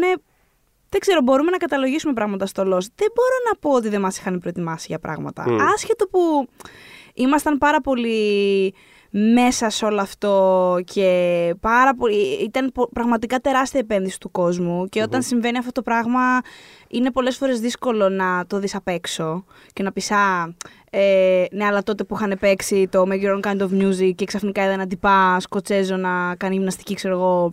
ε, ουσιαστικά μου λέγανε ότι κοίτα, εμείς θα κάνουμε τη φάση μας γιατί αυτό, γι' αυτό λέω ότι είναι συμβολικό και λίγο το τραγούδι. Θα μπορούσε να έχουν βάλει κάποιο άλλο. Ε, Δηλαδή είναι. Θεματικά το ίδιο το τραγούδι είναι πάρα πολύ. Εσύ κινείς τους ρυθμούς σου και βλέπουμε. ε, δεν μπορώ να πω ότι μας το είχαν πει. Μας το είχαν πει. Ναι.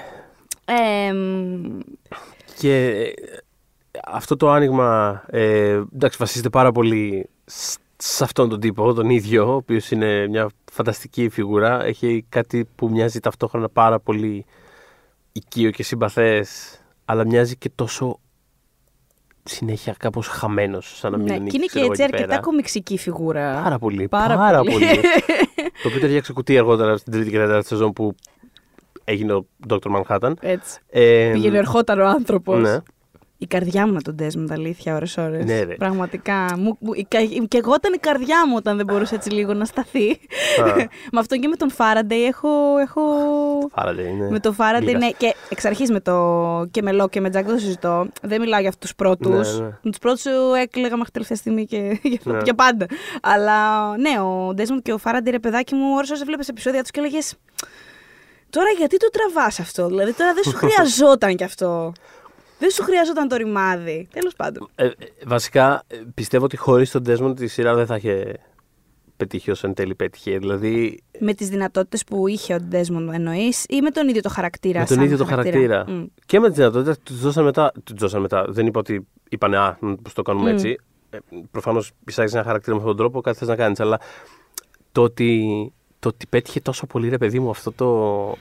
αυτός ο τραγικός ε, έρωτας α- Ναι. αυτό το κομμάτι του χαρακτήρα I love you, Petty. Ρε παιδί μου, ήταν κάτι διαφορετικό. Δηλαδή, όλοι οι χαρακτήρες που ήταν εκεί πέρα, ξέρεις, είχαν τε- κάποια παλιά ζητήματα που τα αντιμετωπίζαν τώρα στο νησί. Okay, εντάξει, we get it, αυτό το πράγμα κάναν όλοι. Απλά ο τρόπος που παρουσιάστηκε αυτό το πράγμα με τον Desmond ήταν τόσο διαφορετικό από ό,τι είχαμε δει μέχρι εκείνη τη στιγμή.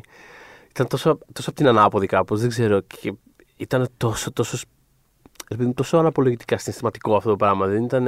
Ου, πάρα πολύ. Έχω το πατέρα μου και το προβλήματα. Δηλαδή που υπήρχαν διάφορα, αλλά ήταν το, ξέρεις, ήταν το ότι θέλω να είμαι με αυτήν Ναι, ναι, ναι. και, Και η γίν- καταραμένη κοινωνία μας έχει χωρίσει. αυτό, αυτό. Και πρέπει Αλλά να με- ταξιδέψουμε. Με 100.000 τρόπους ναι, όμως πρέπει να μας έχει χωρίσει. ταξιδέψουμε ε, ωκεανούς, ωκεανούς του Χω- χρόνου. χρόνους, Έτσι, έτσι.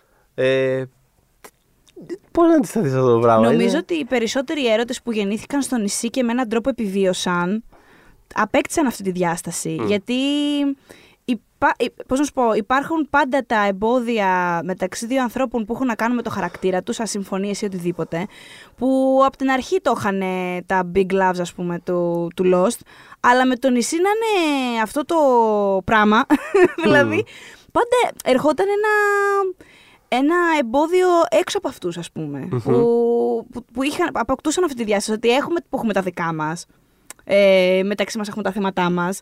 Έχουμε και αυτό το παλιόνισο που δεν σε αφήνει στη ησυχία. Μμ. Σίγουρα στην περίπτωση του, του Desmond και της Πένε, ε, ήταν, ήταν το πιο ας πούμε ισχυρό, γιατί κιόλας τους βλέπαμε σε μικρές δόσεις, Ναι, οπότε ναι, ναι, δεν ναι. μπορούσαμε να τους χαλάσουμε. Ισχύει. Ή- ναι, ε, τους έβλεπες δύο-τρεις Ισχύει φορές πολύ τη αυτό. χρονιά. Αλλά, αλλά επειδή ας πούμε, ο Desmond ήταν τόσο κεντρικός χαρακτήρας. Ναι. Πώς να το πω, στο μηχανισμό της σειράς, ρε παιδί μου, κάπως. Ε, δεν ήταν ποτέ. Πώς να σου το πω. Και η ιστορία του Μπερνάρ με τη Ρόουζ ήταν υπέροχη. ναι. Πολύ αγαπημένοι χαρακτήρες, αλλά δεν θα μπορούσε να είναι ποτέ το ίδιο. Καταλαβαίνεις. Όχι, μωρέ, Αυτός, επειδή ναι. ήταν τόσο κεντρικός σε αυτό που, που έπρεπε να πετύχει η σειρά. Ε, ε, Κάπως ήταν δουλεμένο μέσα στη, μέσα στη βλοκή της. Και το, και αυτό Ψηφίζουμε το... επίσης Desmond Hume αργότερα με μουσιέ. Ε. Εγώ θα το. Εντάξει, τώρα απευθύνομαι σε λάθος άνθρωπο. Ε, Ωραίο παλικαράκι εκεί με το μου. Όταν έχει μουσια αυτός ο ηθοποιό είναι μια χαρά. Ο Henry Cusick. Ναι, ναι, ναι. ε, Όταν το ξέρεις, μεχ. Αλλά εντάξει, αυτό ισχύει για τον περισσότερο κόσμο, οπότε δεν είναι κάτι προσωπικό για αυτόν. Για τον- Ναι, Πες κάπου το. είχα διαβάσει ένα φανταστικό ότι το, το, τα μουσια, τα γένια, ρε παιδί μου, γενικότερα είναι το φυσικό lifting ε, των ανδρών. Ότι είναι το lifting της φύσης. Ε, Είχα γελάσει πάρα πάρα πολύ.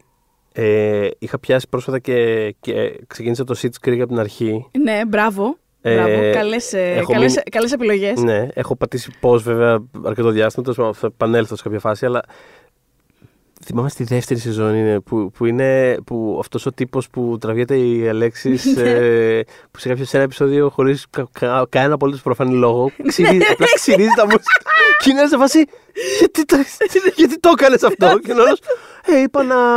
Δεν είπαμε τίποτα. Όχι, δεν είπαμε τίποτα, μην το ξανακάνετε.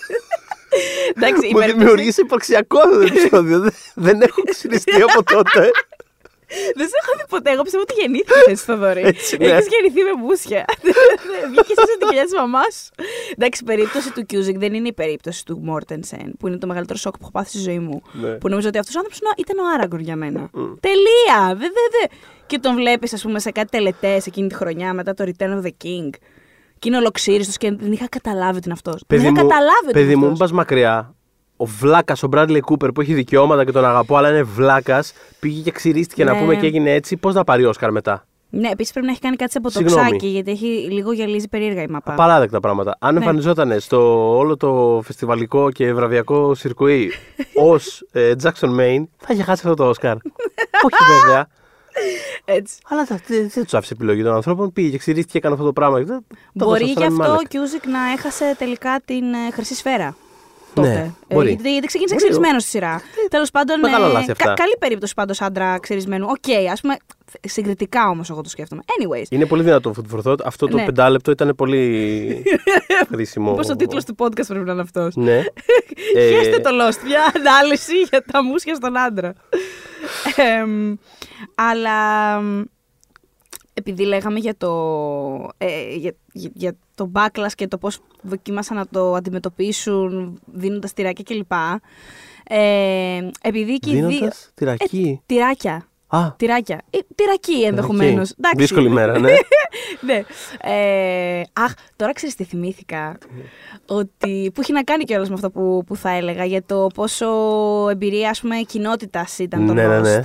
Ε, μ, Α, θέλω και εγώ μετά να πω κάτι γι' αυτό. ναι, θα έλεγα, ήμουν έτοιμη να πω και θα πω ότι θυμήθηκα, ε, ότι επειδή και ο Κιούζ και ο Λίντελοφ και ο Abrams είναι και τρεις gamers, ε, είχαν στο μυαλό τους να... Θα, είχαν στο, όραμα, στο όραμά τους ήταν μέρος του αχ να φτιάχναμε μια μεγαλύτερη κοινότητα Μμμ. το Lost, ρε παιδί μου, να... Γι' αυτό και όλα στη σειρά, για όποιον θυμάται, είχε από, από την ίδια την παραγωγή αφιερωμένα websites στη σειρά. Αχα. Είχαμε, μπαίναμε στο Fuselage, ε, μπαίναμε στο Lost του ABC, δηλαδή που ήταν ε, γι' αυτό ας πούμε φτιαγμένα. Αλλά θέλουν να κάνουν και webisodes, Ναι, να ναι. βγάλουν και κάποιο κόμικ. Τέλος πάντων, είχαν στο μυαλό τους ότι θέλουν να το κάνουν ας πούμε, ένα οικοσύστημα. Ε, μ, και γι' αυτό και στεναχωριόντουσαν όταν, ξέρεις, πέφτανε πολύ γερά πλακώματα στο fandom. Ε, γιατί, ξέρεις, όχι ότι δεν, το- δεν είχαν εμπειρία και οι ίδιοι gamers ότι συμβαίνει αυτό το πράγμα. Ναι, ναι. Αλλά εντάξει, ξέρεις, αυτοί το είχαν κάπως στο μυαλό τους πιο παραμυθένιο. Ναι. Και Μην ήταν- τζακώνεστε, ρε Μην παιδιά. τζακώνεστε, ρε τζακώνεστε, παιδιά. ρε Μια παιδιά. σειρά είναι, ρε παιδιά. Τέλος πάντων, ναι. Ε, και είχε πει ο Λίντελοφ ότι ε, θέλουμε, ας πούμε, να. ότι το σπουδαιότερο πράγμα όσον αφορά το Lost είναι ότι μπορεί να ανήκει στους θεατές του. Ε, μπορούν ανά πάσα ώρα και στιγμή να συνδεθούν με κάποιο φόρουμ ή με κάτι άλλο και να συζητήσουν γι' αυτό κλπ. Ε, και, μέσα, και είχε πει επίσης ότι, ότι βλέπουμε ότι το πάτε, ότι είναι λίγο κυνήγι θησαυρού, να βρείτε τα clues. Μμ.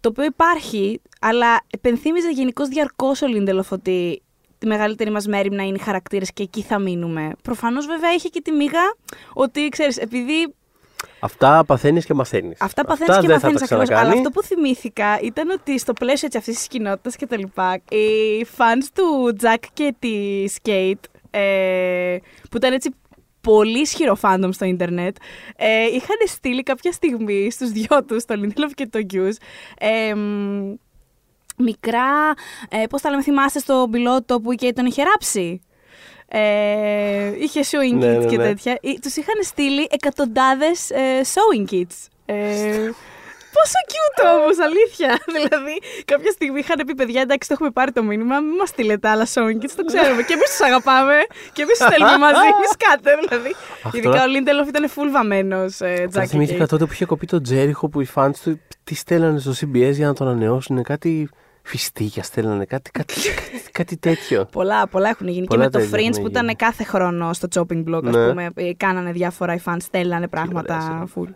ωραία πράγματα. Ωραία, ξέρω. Τέλος Τέλος πάντων. Ε, αλλά για το community αυτό που Για λες, πες. ήθελα, να- εγώ θυμάμαι ε, ότι το φινάλε της... Θα, εντάξει, τώρα πήγα να ερχόμαστε κάπως, αλλά δεν πειράζει. Συνεπές και με τη σειρά κιόλας. Το Ακριβώς. φινάλε της σεζόν το είχα δει εκείνη τη χρονιά Μμ. στο σινεμά Τριανών. Ναι, πω πω. Oh my god. Ναι, Ζηλεύω. γιατί είχε γίνει μια προβολή, δεν ξέρω ποιος την είχε οργανώσει, απλά κάπως είχε, είχε κυκλοφορήσει ότι Λοιπόν, η φάση είναι ότι θα- Πάμε εκεί. το επεισόδιο θα παιχτεί εκεί. Ήταν και διπλό κιόλα, μια χαρά. Αυτό να ήταν άραγε νόμιμο. Πραγματικά. Εσύ τι πιστεύεις; Απλά μου φαίνεται. ο- ο- Δεν το πιστεύω. Δηλαδή. Πω, πω, αυτό δεν θα γινόταν. Θα γινόταν πολύ δύσκολα σήμερα. Ε, Τέλος πάντων. σήμερα θα δηλαδή, γινόταν, δεν. δεν. τέλος πάντων. Ε, ζούσαμε, στην άγρια, Κυριολεκτικά έχουμε- ζούσαμε στην άγρια δύση. Πραγματικά, Ιωσήφινα. ρε φίλε, ε, έχουμε κατεβάσει το επεισόδιο του Lost και θα το δείξουμε στο Τριανόν. Δηλαδή, Πραγματικά. what the fuck; Κατεβάσαμε το επεισόδιο και μπορούμε να, να το δείξουμε ας πούμε, στο Ιντεάλ, ξέρω εγώ, στο Δαναό. Σκάστε μύτη. Ε, Μπράβο.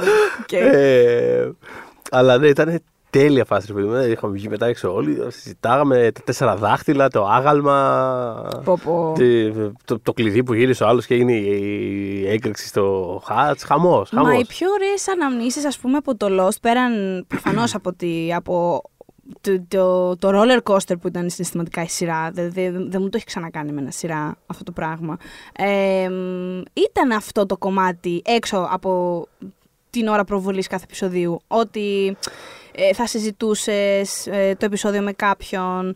Ε, Αν Mm. δεν είχες κάποιον στο κοντινό σου περιβάλλον να το συζητήσεις, υπήρχε, υπήρχε, το ίντερνετ ήταν γεμάτο Mm, πράγματα που μπορούσες να βρεις και κάπως να βρεις τη φυλή σου, ας πούμε. Ναι, ναι. Ε, Όπως είχε πει και η Κάρι Φίσερ, ε, η Princess Leia, ότι οτιδήποτε μπορεί να δημιουργήσει κοινότητες, εκείνη φυσικά αναφέρονταν στο Star Wars, ε, μπορεί να θεραπεύσει. Μμμ. Αυτό. Πολύ όμορφο και συμβαίνει και με το Lost. Εγώ έχω ακόμα φίλους που είχα κάνει μέσω του Lost και κάποιους έχω δει και από κοντά, ενώ και από άλλες χώρες. Εγώ ακόμα Ε, συνεργάτες που είχα κάνει μέσα του Lost. Ναι, ας πούμε. Ναι, δηλαδή ε, έτσι είναι. Ε, οπότε περνάει η φάση του Χάτς, Μμμ. περνάει το πρώτο σοκ, αλλά γενικά η δεύτερη σεζόν είχε πάρα πολλά σοκ. Ε, θα μου πεις πότε δεν είχε το, το, το Lost. Απλά ε, έχω κάποιες αναμνήσεις ε, από τη δεύτερη σεζόν που τις μπορώ να φέρω ας πούμε το συνέστημά μου πάρα πολύ εύκολα στη μνήμη μου. Ε, θες να πούμε τώρα κάποιες στιγμές; Ναι. Ή Θες... Ωραία, τέλεια, γιατί έχουμε και το κομμάτι των επεισοδίων. Αν Ναι, και ναι, ναι. μια χαρά μπορεί να κολλήσει και εδώ. Ε, μ, για παράδειγμα, ε, Two for the Road, Ναι. ε, λίγα επεισόδια πριν το φινάλε είναι Προφανώς. αυτό. Ε, είναι το επεισόδιο όπου ο Μάικλ ε, σκοτώνει την Άνα Λουσία και τη Λίμπη και θα δώσω ένα visual σε αυτό, το οποίο είναι πέρα για πέρα, θα με πιστέψετε. ναι. Ήμουνα μόνη μου στο σπίτι, μέρα Ναι. μεσημέρι, βλέπω το επεισόδιο και επειδή για μένα είχε ένταση γενικώ όλο το επεισόδιο, με την ένα... δεν είναι από τα πάρα πολύ ότι Χριστέ μου κάτι γίνεται όλη την ώρα. Ναι. Ειδικά στο κομμάτι του Hurley, που ήταν έτσι πιο χαλαρό, τύπου το πικνίκ τους ετοιμάζαν οι άνθρωποι και τέτοια. Αλλά είχε μια ένταση που για κάποιο λόγο μη είχε... β- Ένιωθα ότι κάτι δεν πάει καλά, τέλος πάντων, Ναι, ότι ναι, κάτι ναι, έρχεται. ναι, ναι. Και είχα κάτσει στην πλάτη του καναπέ. Δεν καθόμουν στον καναπέ, καθόμουν στην πλάτη πάνω. Εντάξει. Ω. Ωραία. Σκοτώνει, τρώει την πρώτη, την Ανα Λουσία. Κάνω το. Κάνω αυτό. αλλά ακόμα δεν έχω κινηθεί καθόλου. Είμαι στο. και εκείνη την ώρα μπαίνει η λύπη και την τρώει. Ή, ή ανάποδα γίνεται. Όχι, νομίζω έτσι και σωστά. Έτσι, έτσι, και έτσι, μπαίνει ναι. η λύπη και Μπαίνει την η Λύπη τρώει. με τις πετσέτες και είναι με στη τις φάση, «Μάικλ». πετσέτες, και την τρώει και φεύγω αεριοθούμενη από τον καναπέ και σκάω κάτω. δηλαδή. Μπράβο. Δεν είναι ότι χτύπησα, αλλά ήμουν σε φάση. Δε... Ρε, ήθελα να μπω μες στην οθόνη. Μπορούσα να μπω μες στην οθόνη εκείνη τη στιγμή. Φοβερό. Πότε, τι, πώς μας πετσόκοψαν όντως. Δηλαδή, τρομερή σκηνή. Τρομερή σκηνή. Εγώ θυμάμαι, το, το είχα δει αυτό. Θυμάμαι μετά να το βλέπω μετά από κάποιο καιρό. Ναι. Επειδή βλέπαν τη σειρά και οι γονείς μου και θυμάμαι να το βλέπω και μαζί τους. Ω. Και θυμάμαι σε κάποια φάση. Εμένα η δική μου να σε φάση με αυτά που βλέπεις. Τα περίεργα, τα νησιά που ανατινάζονται. Για πες. Ε, και θυμάμαι σε αυτό το. Επειδή βλέπανε ξέρω εγώ, επεισόδια, ξέρεις, ε, πολλά μαζί, ξέρω εγώ. Και ήταν αυτό και ήταν κάπως αργά και ήταν κουρασμένος ο πατέρας του. Θυμάμαι κάπως να τον έχει ψηλοπάρει ο ύπνος και εγώ να έχω το νου μου, να έχω το νου μου, να τον βλέπω. Σε κάποια φάση, τον- σε κάποια φάση τον έχει πάρει ο ύπνος. Ακούω κάτι από πίσω, κάτι. Ακούω κάτι τέτοια. και γυρνάω και του κάνω. του ξε- Σκουντάω, σκουντάω, σκου- σκουτ, σκουτ. Του κάνω. Ξύπνα. Ξύπνα, βλέπε, βλέπε. Τέλος πάντων. Ρε ξύπνα, σου Ξέρεις, λέω. Λίγο, λίγο ανοίγει μάτια, είναι λίγο σε φάση άσε με τώρα, το δω αύριο ένα τέτοιο πράγμα και ξαφνικά σκάει η φάση. Μπάμ η μία, μπάμ η άλλη. Πετάει μάτι γαρίδα ο άλλος σε φάση. Τι τη σκότωσε; Και τις δυο! ρε παιδιά, τι back to back ήταν αυτό, αλήθεια. Ε, ρε, δεν το περίμενα, ρε παιδάκι με αυτό. Που γενικώς. Ε, το είχαμε πει και σε προηγούμενο επεισόδιο ότι όταν ένας χαρακτήρας στο Lost έβρισκε μια λύση στα πράγματα μέσα του, μέσα του, όχι μια λύση στα πράγματα θέλω να πάω να βρω νερό και το βρήκα, Ε. αν ρε, έφτανε σε ένα τέλος κάθε φορά που βλέπα άνθρωπο να είναι πιο κοντά. Αυτό ήταν πολύ. ε, αυτό, αυτό με κούρασε εμένα. Δηλαδή ήταν πολύ μεγάλη ευκολία. Ε, εντάξει, το είχαν. Το... Βέβαια δεν το κρατήσαν δεν είναι δικό πάντα. τους, δεν είναι δική τους τέτοια. Πολλές σειρές το έκαναν Όχι, αυτό το ναι, πράγμα. ναι.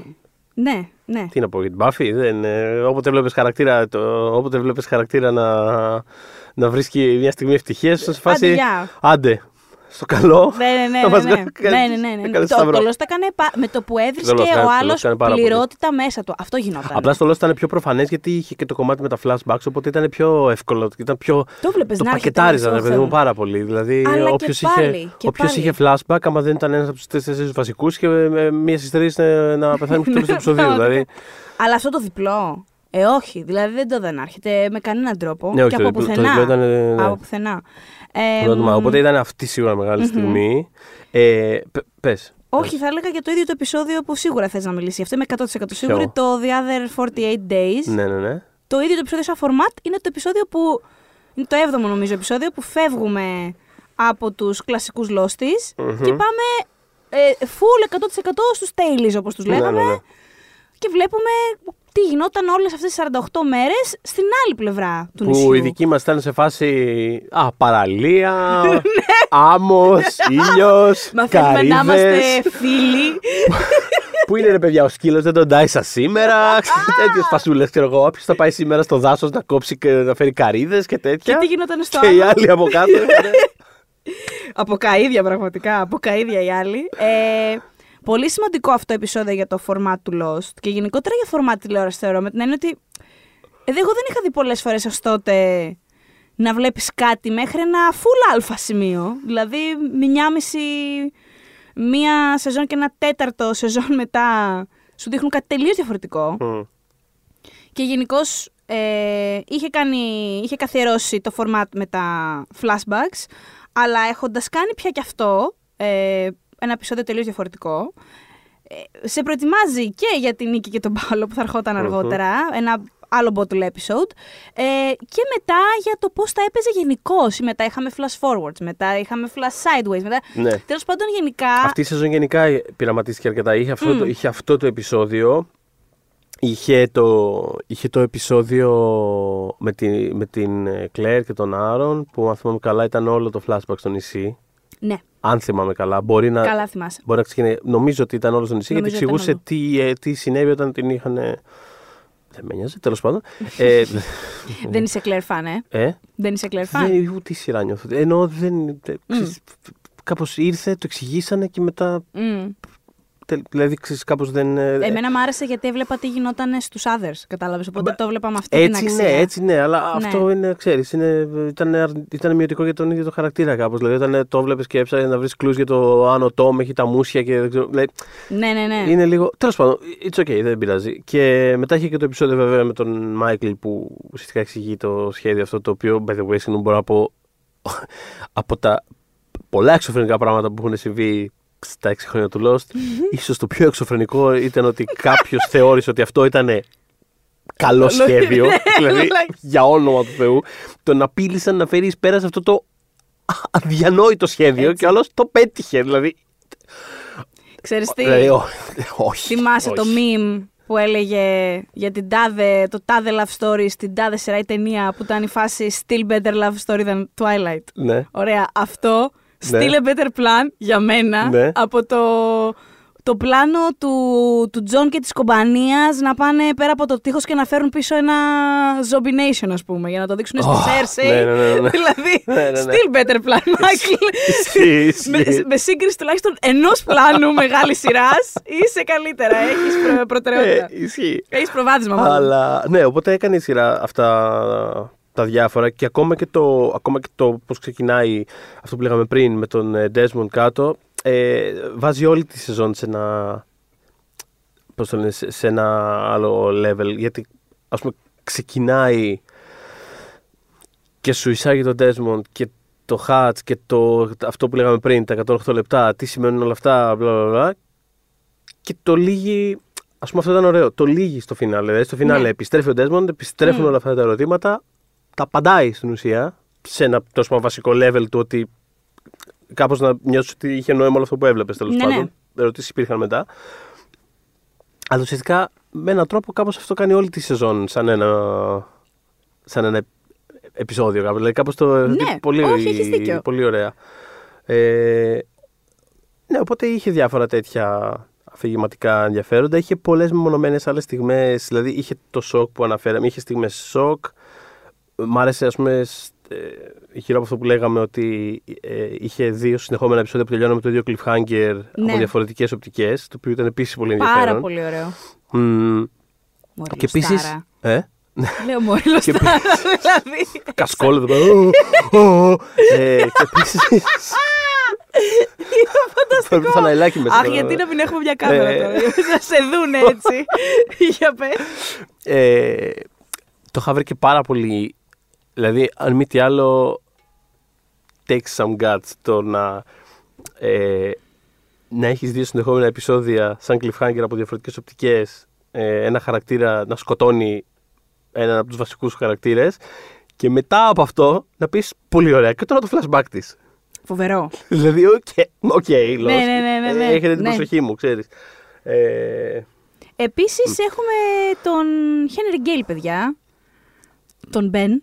Μμμ. Άλλο ένα. από, ναι, Αυτό από- ήταν με διαβαστικούς βέβαια διάρκεια χαρακτήρες. σοκ. Δεν ήταν ότι, ξέρεις, ξαφνικά... Που βέβαια ναι, το, το θέλω γάλα και ο Guys Want Any Milk, ξέρω εγώ. Ναι. ε, από μόνο του ήταν λίγο... Όχι ακριβώς σοκ, απλά τον έβλεπες έτσι ρε παιδί μου με το Michael Emerson, ρε παιδάκι μου, όταν παίζει τον, τον μισοκακό, μισοάθλιο. Αυτό. Φαντα- φανταστικό Είναι σινεμά, πάρα Emerson. πάρα πολύ καλός. Και μ' άρε- μ' άρεσε, αυτό που μ' άρεσε στην εισαγωγή αυτού του χαρακτήρα είναι ότι ουσιαστικά ήταν ένα τεστ για το ποιος έχει. ήταν σαν καθρέφτης κάπως. Ήταν για τα convictions των άλλων. Δηλαδή, Τέλειο. τον Τζον τον έκανε ό,τι ήθελε, γιατί Μμμ. ο Τζον δεν. Ξέρεις, πα- παρουσιάζεται ως άνθρωπος της πίστης, ξέρω εγώ, αλλά Ναι. στην πραγματικότητα με το που είδε ε, το, το orientation ας πούμε, του, του, του άλλου σταθμού που έλεγε ότι παρακολουθούμε τους άλλους και είναι πείραμα, Ναι. το φάγε κατευθείαν αυτό το πράγμα. Δηλαδή Έτσι. δεν είναι. Ξέρεις, ε, ε, αυτό το. Άγεται και φέρεται αρκετά και γι' Αυτό, αυτό και ήταν δηλαδή, και η αυ- κατάληξή του τέτοια. Ακριβώς. Δηλαδή αυτή η πίστη του τέλος πάντων ήταν στην πραγματικότητα μια αδειοσύνη που είχε που την κουβάλαγε από. Και είχε ανάγκη να τη γεμίσει και κάθε φορά. Πίστευε ότι του φέρνανε. Ενώ ας πούμε, ο- και πολύ φυσιολογικά ο Έκο ήταν σε φάση. Γιατί πιστεύεις αυτό; Ναι, ναι, ναι. ναι. Ξέρεις. ναι, ναι, ναι. Ε, Ο Έκο ήταν με πιο ουσιαστικό τρόπο man of faith. α, γι' αυτό είναι κρίμα ρε, με αυτό που λέγα πριν. Δηλαδή, ο, ο Έκος στην πραγματικότητα ήταν ο, ο man of faith. Δηλαδή, ο Έκο νιώθω ότι, νιώθω ότι σε μια πιο. Ε, πώς να το πω, αγνή δημιουργία της σειράς τέλος πάντων, άμα Ναι. κάπως σε μια τέλεια έκφρασή της, Μμμ. ο Έκο θα είχε πολύ μεγαλύτερο... Θε- Είσαι έτοιμος για το κουτσομπολιό; Ναι, για πες. Λοιπόν, ε, ο ηθοποιός, ο Αντεγουάλε Ακινόγια Αγμπαζέ, ε, που έπαιζε τον, τον Μίστερ Έκο, θα είχε πολύ πολύ μεγαλύτερο ρόλο. Makes ο Μίστερ, sense. ναι, ο Μίστερ Έκο ήταν από τους πολύ βασικούς ε, χαρακτήρες της σειράς Going Forward γενικά. Θα Αχα. το, είχε πολύ μεγάλο ε, κομμάτι και μάλιστα, χωρίς να ξέρουμε ακριβώς ποια, κάποια στοιχεία του Desmond ήταν αρχικά στοιχεία του Μίστερ Έκο. Αχα. Ε, σε πολύ πρώτο στάδιο βέβαια. Τώρα, υπάρχει μια, ένα τεράστιο σάγκα σε σχέση με αυτόν τον ηθοποιό και τους showrunners, τον Lindelof και τον Hughes, το οποίο ξεκινάει κυριολεκτικά από την ώρα που έφυγε από τη σειρά από το 2006 και η τελευταία δήλωση, ας πούμε, σχετική ήταν το 2015. Μιλάμε πρόσφατα. Α. Ε, ναι, του Lindelof κιόλας. Υπήρχε μια μ, φήμη, ας πούμε, ότι εκείνος εγκατέλειψε τη σειρά γιατί ήθελε να γυρίσει στην Αγγλία, ας πούμε, που είναι η, πατρίδα, η, η χώρα του και να κάνει μια σειρά για τη ζωή του. Ε, μ, αυτό για χρόνια δεν είχε γίνει. Πρόσφατα για την ακρίβεια. Πέρσι βγήκε μια σειρά την οποία είχε κάνει αυτός που λέγονταν Farming ε, και είχε να κάνει με τη μετάβασή του στην Αγγλία από την Αφρική και όλα αυτά. Οκ, ναι. Θέλω να πω ότι ήταν κάτι το οποίο μάλλον δεν ήταν ο πραγματικός λόγος. Ήταν Ναι. κάποιο πλάνο στο κεφάλι του που τώρα υλοποιήθηκε. Ε, μ, υπήρχαν απ' έξω απ' έξω κάποιες φήμες ότι ήταν ε, τότε ο Μάικλ Ζιέλο, επίσης μεγάλος ε, τηλερεπόρτερ στα αμερικανικά μέσα, ναι, και φουλ σποιλεράς στο συγκεκριμένος. Τα- τα spoiler του ναι, Ziello, ναι, ναι. ναι. Το spoiler του Ζιέλο, ναι. Ε, μ, ε, ε, το είχε, είχε ρωτήσει ανοιχτά τη, την παραγωγή, ας πούμε, το Lindelof, αν δεν κάνω λάθος. Ήταν όντως δύσκολος στα γυρίσματα, γιατί υπήρχε πολύ αυτό το, το, το, η ατμόσφαιρα γύρω του. Ε, είχε δώσει μια πολύ τυπική απάντηση ότι δεν ε, σχολιάζουμε για πράγματα πέραν της δημιουργικής διαδικασίας μας Οκ. και ας πούμε του ευχόμαστε καλή τύχη σε ό,τι κάνει κλπ. Ένα, ένα τέτοιο. Αργότερα ο ίδιος ο ηθοποιός είχε πει όχι, δεν είναι τέτοια δυσκολία, δεν υπάρχει κάτι τέτοιο και δεν είχαμε θέμα και όλα αυτά. Για χρόνια λοιπόν αυτό το πράγμα ύπτατο, επανερχόταν και έφευγε και όλα αυτά. Ε, κάποια στιγμή το 2015, όντως, ε, δεν ξέρω, δεν είπε όνομα ο Λίντελοφ, αλλά δεν ξέρω τι κάνει νιάου. νιάου. Ναι, ναι. Τι να Τι πω. Ε, γιατί δεν έχει συμβεί με άλλον, με άλλον ηθοποιό του Lost συγκεκριμένα, με αυτήν την έννοια. Ε, μ, έλεγε ότι ρε παιδί μου δεν θέλω να, να μιλήσω. Ε, γιατί του- τον είχαν ερωτήσει για το κατά πόσο ας πούμε, είχε ιδιαίτερα κόντρες με ηθοποιούς και τέτοια πράγματα. Και έλεγε δεν θέλω να μπω ας πούμε, σε πολλές λεπτομέρειες. Δεν υπάρχει λόγος γιατί δεν μου έχουν συμβεί πολλά τέτοια πράγματα. Hello. Ε, Παρ' όλα αυτά υπάρχει μια γραμμή η οποία αν περαστεί και αυτή η γραμμή έχει να κάνει με το κατά πόσο σέβεσαι τους συναδέλφους σου και ξέρουμε ποια είναι η διαφορά μεταξύ ενός ξεσπάσματος θυμού ε, και μιας δημιουργίας ενός μη ασφαλούς περιβάλλοντος. Οκ. Ξέρουμε ποια είναι αυτή η γραμμή. Εάν την περάσεις, ε, είτε ε, ε, σωματικά, ήθελε να πει physically, χτυπήσει ας πούμε κάποιον, Ναι, ναι, ναι. είτε συναισθηματικά, ε, emotionally, εάν την περάσει εγώ δεν θέλω να ξαναδουλέψω μαζί σου. Ε, και υπήρχε μια τέτοια περίπτωση ηθοποιού που δεν ήθελε να είναι πια σε project, στο project στο οποίο δούλευα. Ε, και εμείς προσπαθήσαμε να του πούμε ότι έχει συμβόλαιο το οποίο πρέπει να το εξυπηρετήσεις και κάποια στιγμή ε, θα βρούμε έναν τρόπο να σε βγάλουμε από τη σειρά, αλλά πρέπει να κάνεις λίγη υπομονή για ένα άλφα διάστημα. Γνωρίζουμε εμείς ότι εκείνος θέλει από νωρίς να τον αποδεσμεύσουν από το συμβόλαιό του. Αυτό, δεν είναι, αυτό είναι fact, αυτό είναι γνωστό. Οκ. Άρα, όντως, προς τα εκεί πάει το πράγμα, υποθέτω. Ναι, ναι. Εμ, και μιλώντας για αυτόν τον ηθοποιό, χωρίς να τον ονομάσει, ο Lindelof είπε ότι ε, ε, ο ηθοποιός αυτός βρήκε τη λύση να γίνεται όλο και χειρότερος στο σετ ε, για να, για να αναγκαστούν ας πούμε, να τον ξεφορτωθούν. Ναι. Ε, και ότι, ε, ξέρεις, σκεφτόταν ότι ε, ξέρω πώς να απολύσω τον εαυτό μου, λέει ο Λίντελοφ. Ε, θα το κάνω ε, ε, φερόμενος πάρα πάρα πολύ άσχημα στα άτομα του συνεργείου. Τέλος πάντων, ε, έφυγε πολύ άδοξα ο, ο Έκο. Είναι αυτό που έλεγες πριν, ξεφούσκωσε ο χαρακτήρας Μμ. του. Και έχω την αίσθηση ότι είναι αυτός. Δεν το, δεν το έχει Ναι, ναι. επιβεβαιώσει ποτέ, αλλά δεν ξέρω εγώ. Πάει, είναι πα- πολλά τα σημεία του Κοίτα, puzzle που κάπως ναι, συμπληρώνονται. ναι, ναι, ναι, και επίσης ισχύει. να πω και το άλλο, ότι επειδή θέλ, τον θέλανε για το φινάλε, Ναι. το πίσω, μόνο για το φινάλε έτσι, δεν του είχαν κάνει ξανά πρόταση Αχα. όπως είχαν κάνει σε, Σε άλλους άλλους, που είχαν ναι, ναι, ναι. επιστρέψει.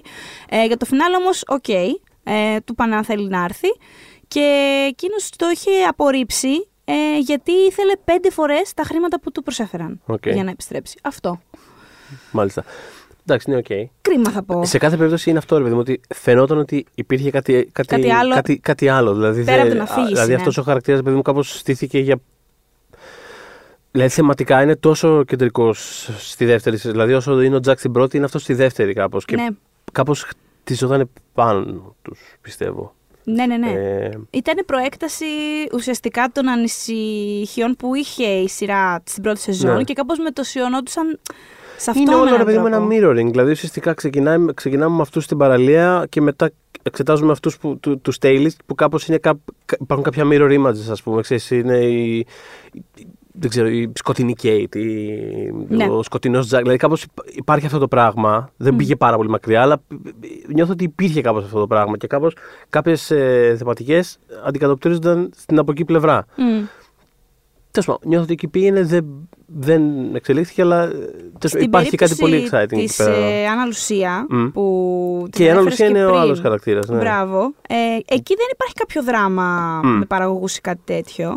Απλά δεν τους έβγαινε ο χαρακτήρας. Μμ, μμ. Για την ακρίβεια, δεν τους έβγαινε μ, ε, το πώς απεικονιζόταν ο χαρακτήρας από τη ροντριγκε Μμμ. Εν τω μεταξύ, μια χαρά σχέση είχαν, δεν Ναι, είχαν ναι. θέμα και επέστρεψε κιόλας ο Ροντρίγκες στο, στο φινάλε, κανένα θέμα. Ναι.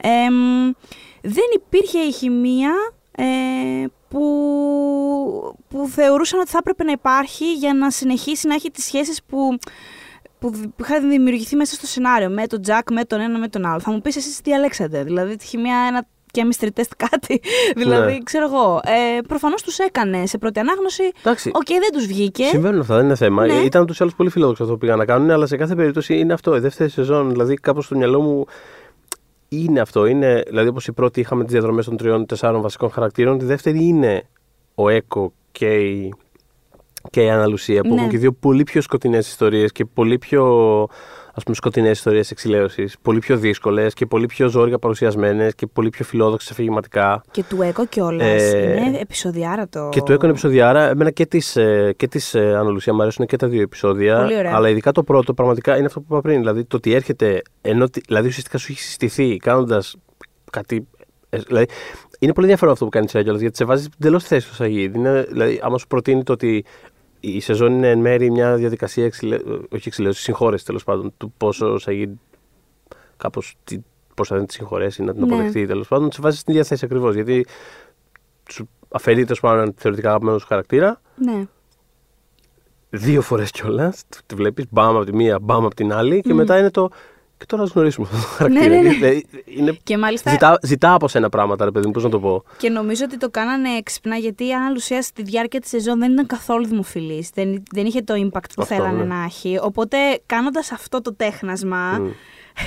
Πολλοί κόσμος μετά ήταν σε φάση Α, ωραία, τελικά μήπως να τη βλέπαμε παραπάνω. Ναι. Γιατί ακριβώς Ναι, ναι, ναι. Σε βάζει σε αυτή τη θέση συναισθηματικά.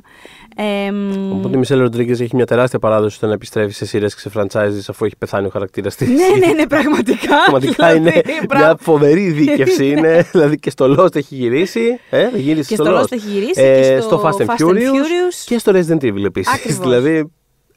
Οκ, μπράβο. Ε, η οποία κιόλας έχει κάνει καριέρα, ας πούμε, με μπουνοκλωτσίδια. Ενώ είναι, ρε παιδί μου, το Α, φανταστική, trademark. εμένα μου της- αρέσει πάρα πολύ, Και εμένα εμένα μου μου αρέσει αρέσει πάρα πολύ. Ε, έχω γράψει κιόλας, έχω κάνει μια λίστα με ρόλους Μισέλ Ροντρίγκες που ξέρω, θα σε πλακώνανε στο ξύλο, άμα σε ξέρανε. Ναι, ναι, ναι. Ε, αλλά όχι α, τίποτα. Μισελ μια- Ροντρίγκες, Stomp on Me κτλ. Μπράβο, Ναι. αυτό. Ε, απλά όχι. μου- Το βρίσκω ωραίο το ότι ας πούμε στη συμμετοχή της πέρσι με το Windows του Steve McQueen την ταινία. Μμμ. Υποτιμημένη πολύ ταινία, εμένα μου άρεσε πάρα πολύ. Και εμένα μου άρεσε. Νομίζω μπράβο, ναι, και σε άρεσε. Ε, μ, ενώ είχε, ήταν αρχι- α- αρχικά αρνητική, γιατί όπως είχε πει στο McQueen, εγώ δεν παίζω γυναικούλες. Ε, ξέρω εγώ που κάθονται και τις τρώνε Για και δεν πες ξέρω. μας. Ναι. Ναι. Ε, όχι, μ' άρεσε εντελώς σε προσωπικό επίπεδο για Α. την ίδια που έλεγε ότι μετά ότι έχει αντιληφθεί πλέον ότι η δύναμη παίρνει διαφορετικές μορφές και δεν χρειάζεται, ας πούμε, να, ένας ρόλος να λύνει τα θέματα του μόνο με μπουνές και κλωτσιές για να πεις ότι είναι δυναμικός. Ο οποίο, ε, Μισελ, θα πω, θα σου πω μπράβο. Ε, όποιος εξελίσσεται, ας ακούει ένα μπράβο.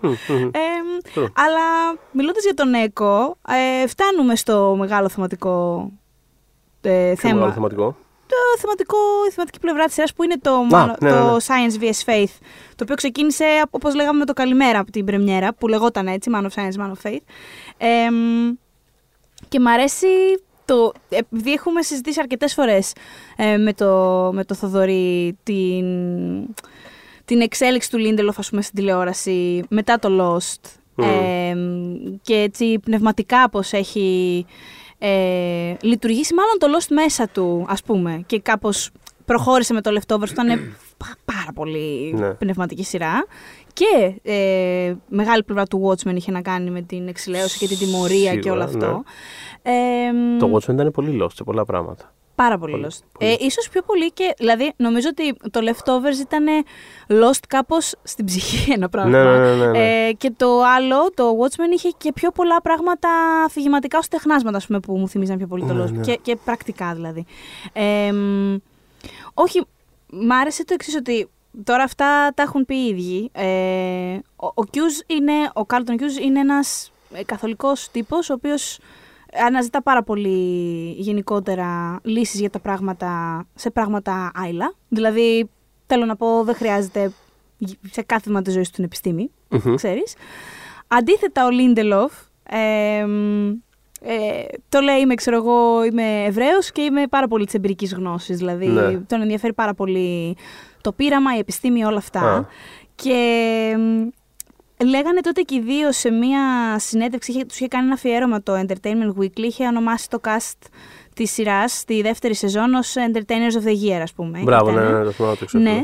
Ε, μ, στο πλαίσιο αυτού του αφιερώματος έλεγαν οι δυο τους ότι μ, η, η διαφορά που είχαν στην προοπτική τους στη ζωή, δηλαδή ο καθένας τους έψαχνε και οι δυο τους έψαχναν απαντήσεις στα μεγάλα ερωτήματα ας πούμε και κυρίως το πώς μπορείς να ζήσεις μια ζωή που να έχει νόημα.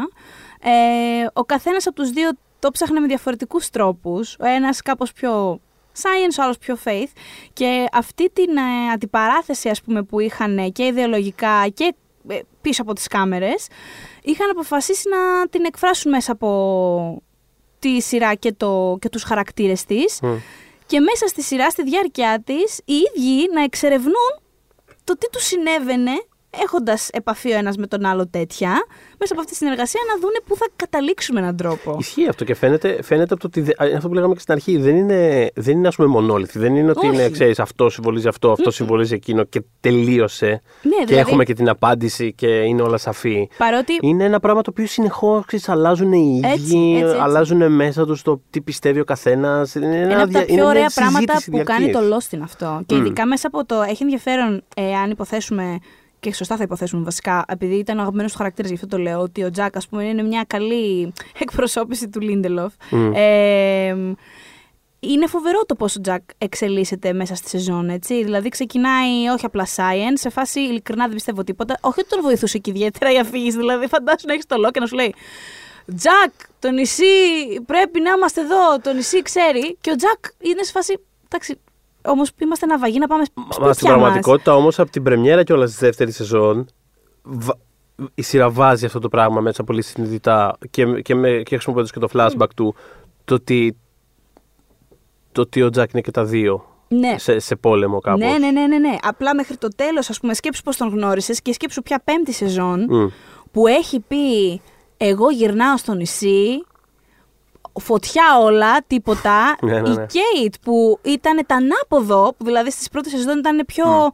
Πάμε ρε παιδάκι μου, όπου μπορούμε να βοηθήσουμε, ό,τι μπορούμε να κάνουμε. Εντάξει, μπορεί να ισχύει και αυτό που λέει ο Τάδε, να το δούμε λίγο. Δηλαδή ήταν πιο, ας πούμε, που λέμε στρίβη. Ναι, ναι, ναι. και, και ήταν έστριβε πιο πολύ. Και πλέον πέμπτη, ας πούμε, σεζόν την έβλεπες.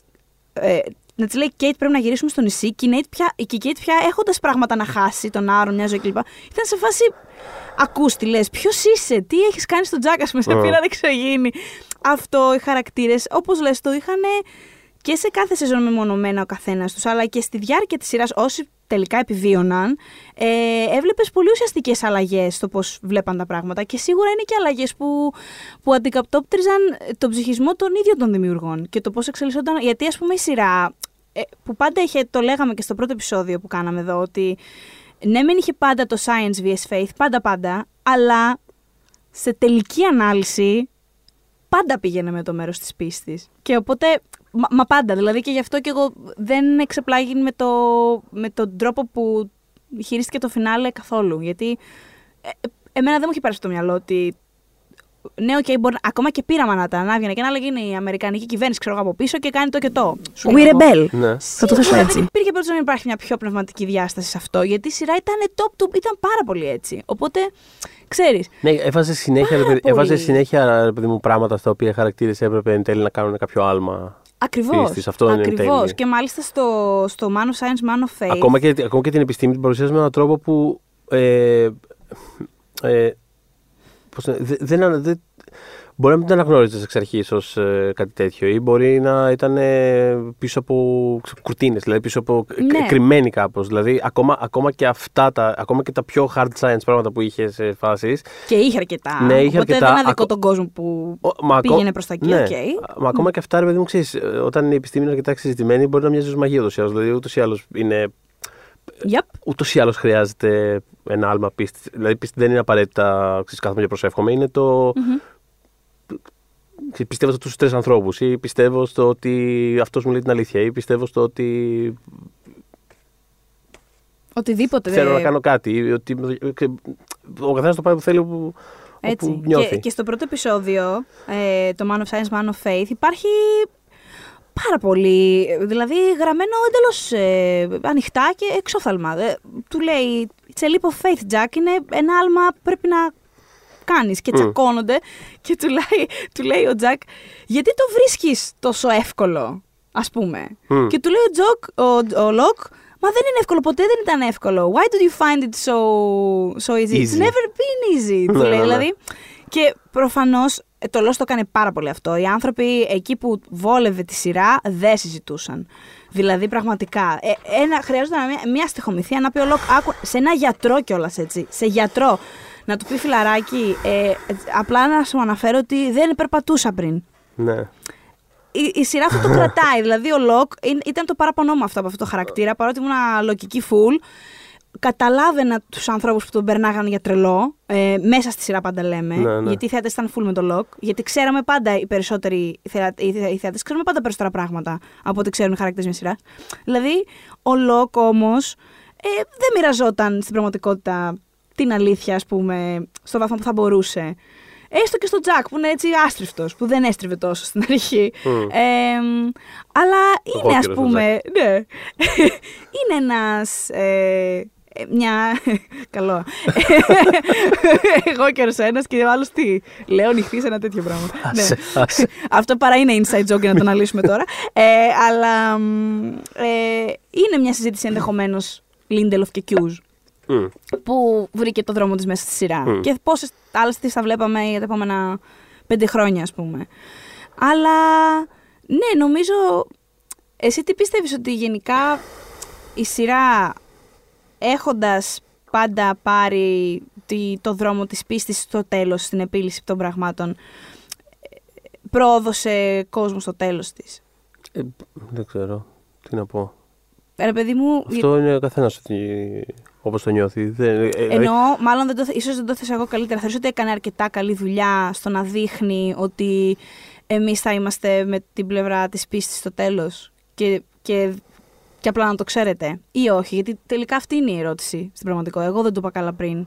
Γιατί όντως ο καθένας είναι προσωπικό Τι άμα να το σου πω, βλέπεις. νιώθω, ότι, νιώθω ότι το έλεγε και το ξανάλεγε σε σημεία.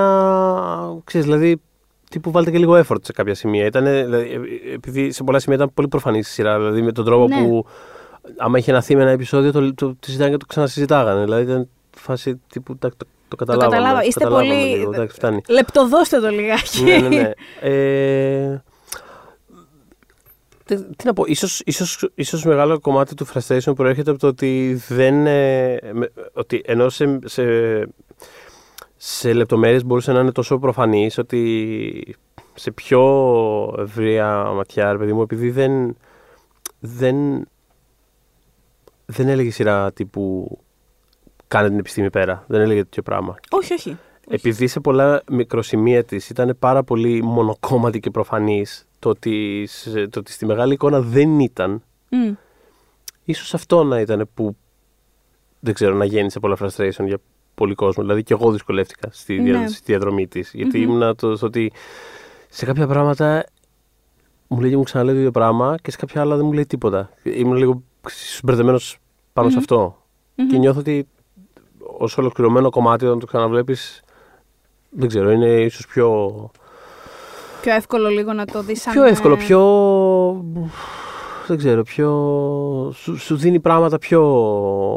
Δεν έχεις αυτό το, το άγχος και την αγωνία του τι θα πει, που θα πάει κτλ. Μμμ, Δηλαδή είναι μμμ. απλά. Και επειδή σε.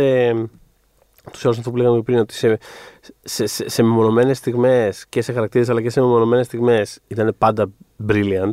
Ναι. Δεν ξέρω, νιώθω ότι πάντα έχει, θα έχει να σου δώσει, πα- πάντα έχει να σου δώσει πράγματα στη, στη, στη διαδρομή, ακόμα και σε, ακόμα και σε rough patches κάπως. Ε, Ακόμα αυτό και που σε- έλεγα πριν, ότι το χειρότερο επεισόδιο του Lost είναι το καλύτερο της αγαπημένης σου σειράς. Αστείευαμε, ναι.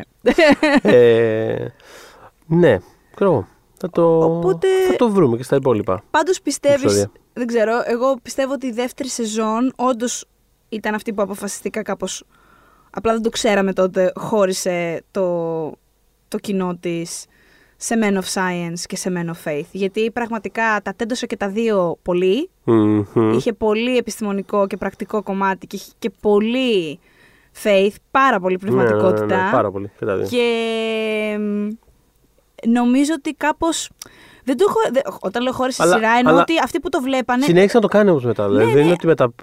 Απλά και άλλαξε. έγινε καταφανέστατο, εγώ θεωρώ. Απ- θεωρώ ότι αυτοί που το βλέπαν, απλά από μόνοι μας, σε ένα από τα δύο έχουμε Μμ. μια τάση με αυτή την έννοια. Ναι, ναι. Ε, εγώ, η Ιωσήφινα, εσύ ο Θοδωρής, εν- και στα δύο που πιστεύεις, ε, Μμμ. δεν εννοώ στο Θεό όταν μιλάω για πίστη, εννοώ σε Ναι, κάτι ναι, ναι, ναι. οτιδήποτε.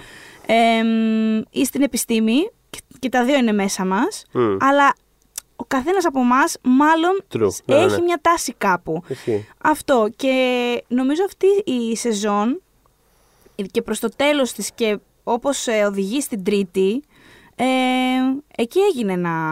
Δηλαδή χωρίς να το ξέρουμε κάπως, κάπως τις πήραμε τις θέσεις μας. Ναι, πολύ. Ναι, ναι. Και, και, και κάποιοι κιόλας έφυγαν και τελείως. Δηλαδή, ε, Μμ. θέλω να πω αυτοί που θέλουν πάρα πολύ πρακτικές απαντήσεις και έγκαιρες απαντήσεις. Ε, υπήρχαν άνθρωποι που εγκατέλειψαν το, το show. Ποτέ δεν πήγε άσχημα σε νούμερα το Lost.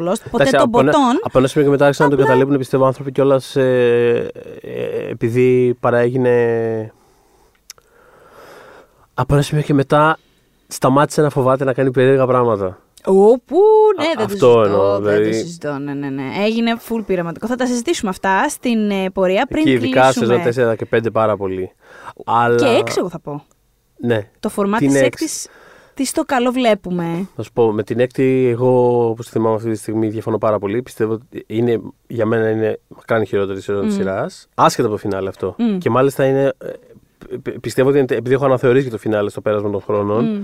πιστεύω ότι για, για την πολύ αρνητική αντίδραση στο φινάλε ευθύνεται η σεζόν παρά το φινάλε το ίδιο. Μμμ, μμμ. Αλλά θα το ξαναδούμε αυτό στην πορεία. Έχω, έχω και εγώ την περιέργεια να το Εγώ ξανα, περιμένω να την πολύ να ξαναδώ την ξαναδείς τώρα. στην έκτη σεζόν. Γιατί έλεγα εγώ. στο Θοδωρή ότι γνωρίζοντας τι είναι τα flash sideways, όταν Ναι. την ξαναβλέπεις, γιατί την είδα στα καπάκια εγώ. Ναι.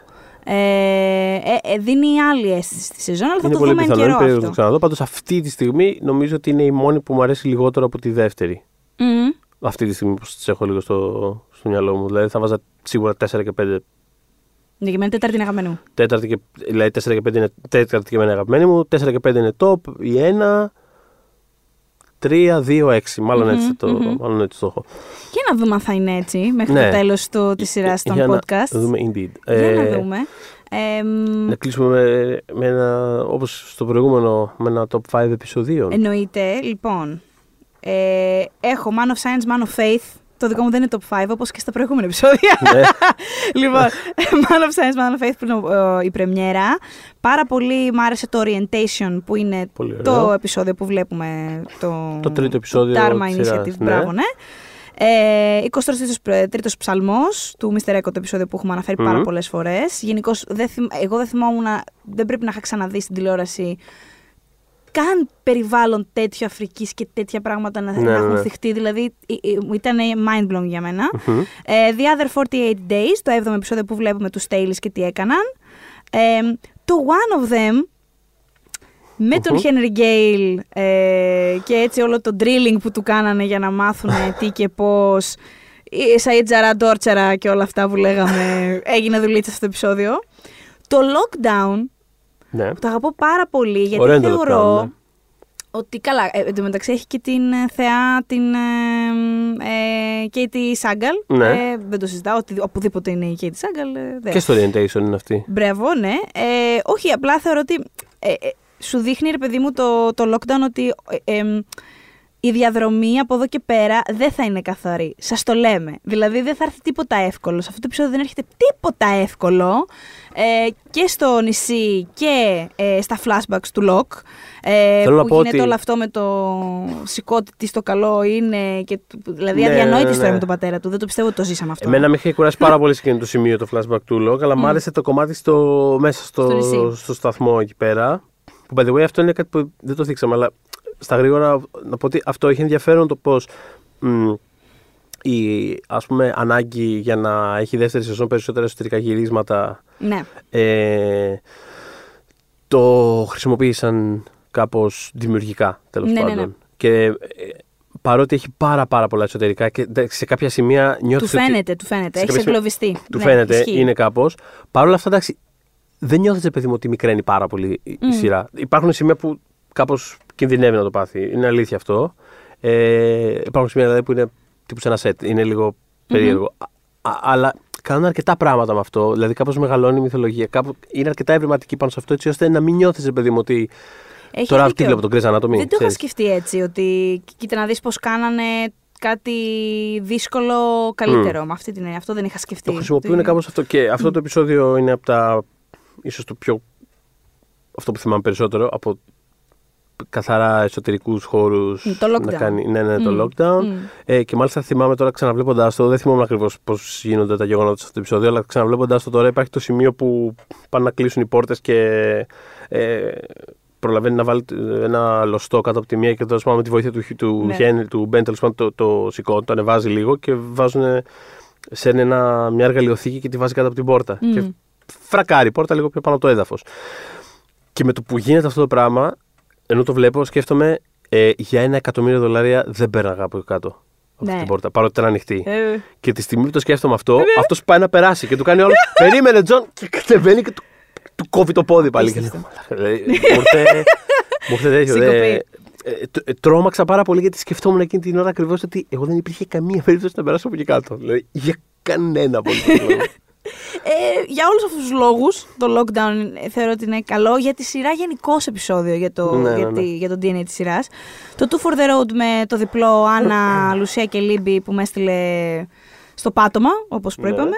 Και το φινάλε, το Live Together Die Alone, που λέγαμε με το Θοδωρή ότι το φινάλε της πρώτης σεζόν είναι και των δυο μας το λιγότερο ας πούμε, αγαπημένο φινάλε. το Live Together Die Alone είναι ακολουθεί ας πούμε αμέσως μετά. Θέλω να πω, ε, φινάλε τρίτης, τέταρτης, πέμπτης και έκτης, τα προτιμώ σε σχέση με τις δεύτερες. Μάλλον, ναι. Παρ' όλα αυτά είναι ένα επεισόδιο που εκτιμώ πάρα πολύ. Μμμ.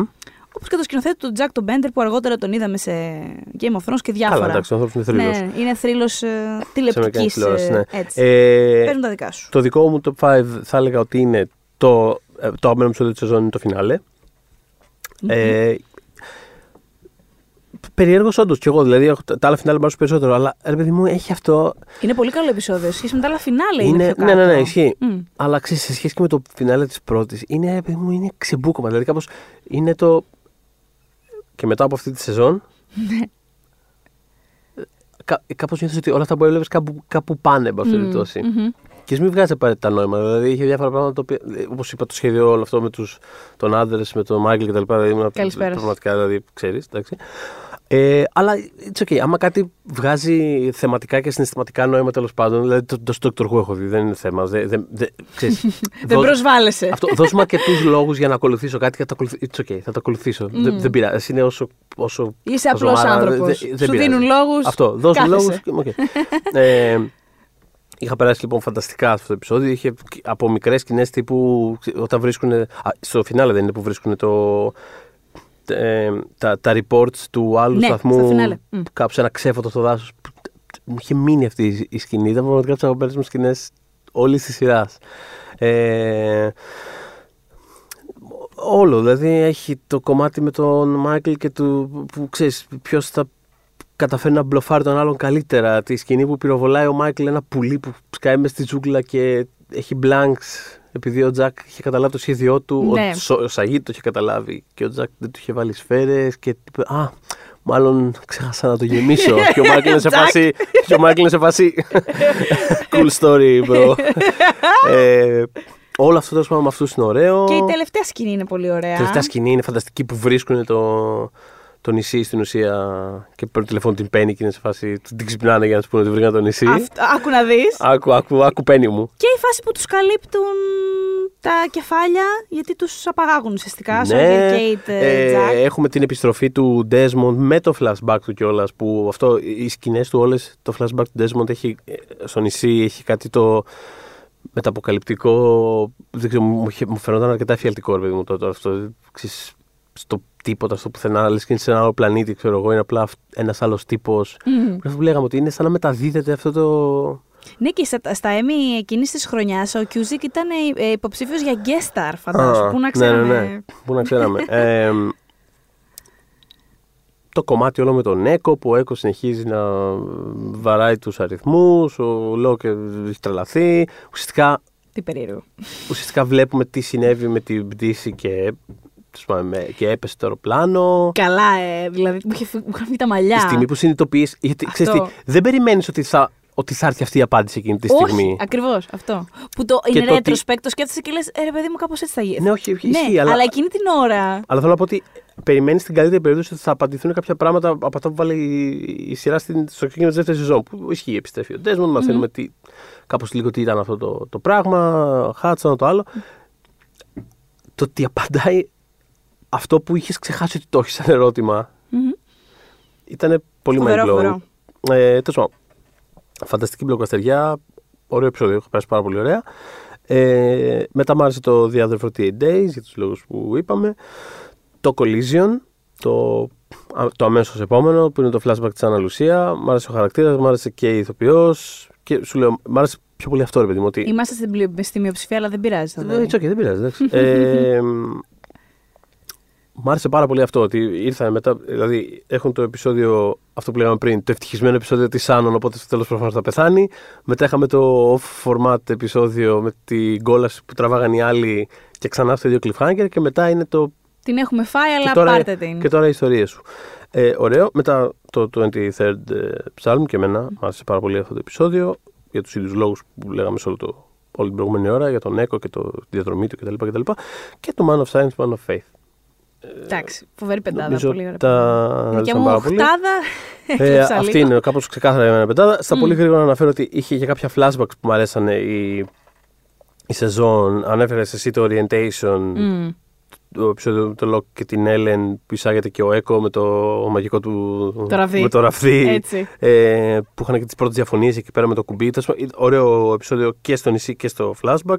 Το One of Them με τον Σαγίντ ε, που έρχεται και ο Henry Gale στο νησί. Το Long Con, όχι τρομερά σημαντικό επεισόδιο, αλλά όπως λέγαμε και στο Συμφωνώ. προηγούμενο, μου αρέσουν αυτέ. Ρε παιδί μου, οι Το ιστορίε Long τους Con Σόγερ. γενικά δεν με πολύ νοιάζει. Αυτό. Απλά το flashback. Είναι ωραίο. Είναι Αυτό, ωραίο, το flashback ξέρω είναι τι ωραίο. λες. Δηλαδή είναι, είναι Ναι. αυτά τα. Ναι, ναι. Δεν είναι σημαντικό, αλλά έχεις την cast της Kim Dickens. Αγαπάμε Kim Dickens. Μια χαρά, μια χαρά. Όλες αυτές τι ιστορίες. Γενικά, όλ, α, δηλαδή, άμα μου έλεγες ξέχνα το νησί, ποιανού τα flashback θα ήθελε να βλέπεις, θα επέλεγα το Σόγερ. Το Σόγερ, ε. Ωραίες ιστορίες. Περνάω ωραία. Ε, και το SOS. Επειδή εντάξει, αγαπάω το Ροζ και το, Πολύ ωραίο τη επεισόδιο. Ροζ και τον Μπερνάρντ. Ωραίο επεισοδιάκι. Γλυκά του ιστορία. Ήταν, ήταν από αυτά τα εντελώς ρε παιδί μου. Έχουμε τόσα επεισόδια σε αυτή τη σεζόν. Πάρτε και ένα δώρο. Επειδή είναι fan favorite χαρακτήρες ο, ο Μπερνάρντ και η Ροζ, πάρτε και. Δεν έχει Μας σημασία. πρίζουν, μας πρίζουν να τεντώσουμε τη σεζόν, θα Αυτό. το κάνουμε πάρτε, ωραία. Πάρτε ένα επεισοδιάκι δώρο. Και, και να μην ξεχάσω και στο. Στο τέλος του Collision δεν είναι που επανενώνονται. Ναι. ναι. Επίσης Ω, πολύ γλυκιά στιγμή. Αυτό. Συγκίνηση, συγκούνηση. Συγκούνηση. Οπότε ναι, με αυτή τη συγκούνηση. Με αυτή τη κλείνω και εγώ την συγκούνηση θα πεντάδα μου και τα θυμίσουμε flashbacks μου. να μας ακούτε στο Spotify, στα iTunes, στο Castbox, στο SoundCloud και φυσικά μας βρίσκεται και στον λογαριασμό YouTube του One Man, One Man GR, μία λεξούλα είμαστε εκεί. Εννοείται σας περιμένουμε ε, στα σχόλια του YouTube, γράψτε μας ό,τι θέλετε, προτάσεις, ε, αυτό, μην μας βρίσετε αν γίνεται, αλλά εντάξει, είμαστε ok και με αυτό. Άμα Όχι, παιδί πρέπει. μου, όχι. Καλύτερα- Καλύτερα όχι, δεν Όχι. χρειάζεται. Εμ, οπότε ναι, σας περιμένουμε και νομίζω ότι είναι μία η, στην πραγματικότητα ε, η Ε, φράση, η ατάκα του τέλους, δηλαδή. Ναι, Όχι. για πες τι. See you in another life, brother. When we make that sequel, motherfucker!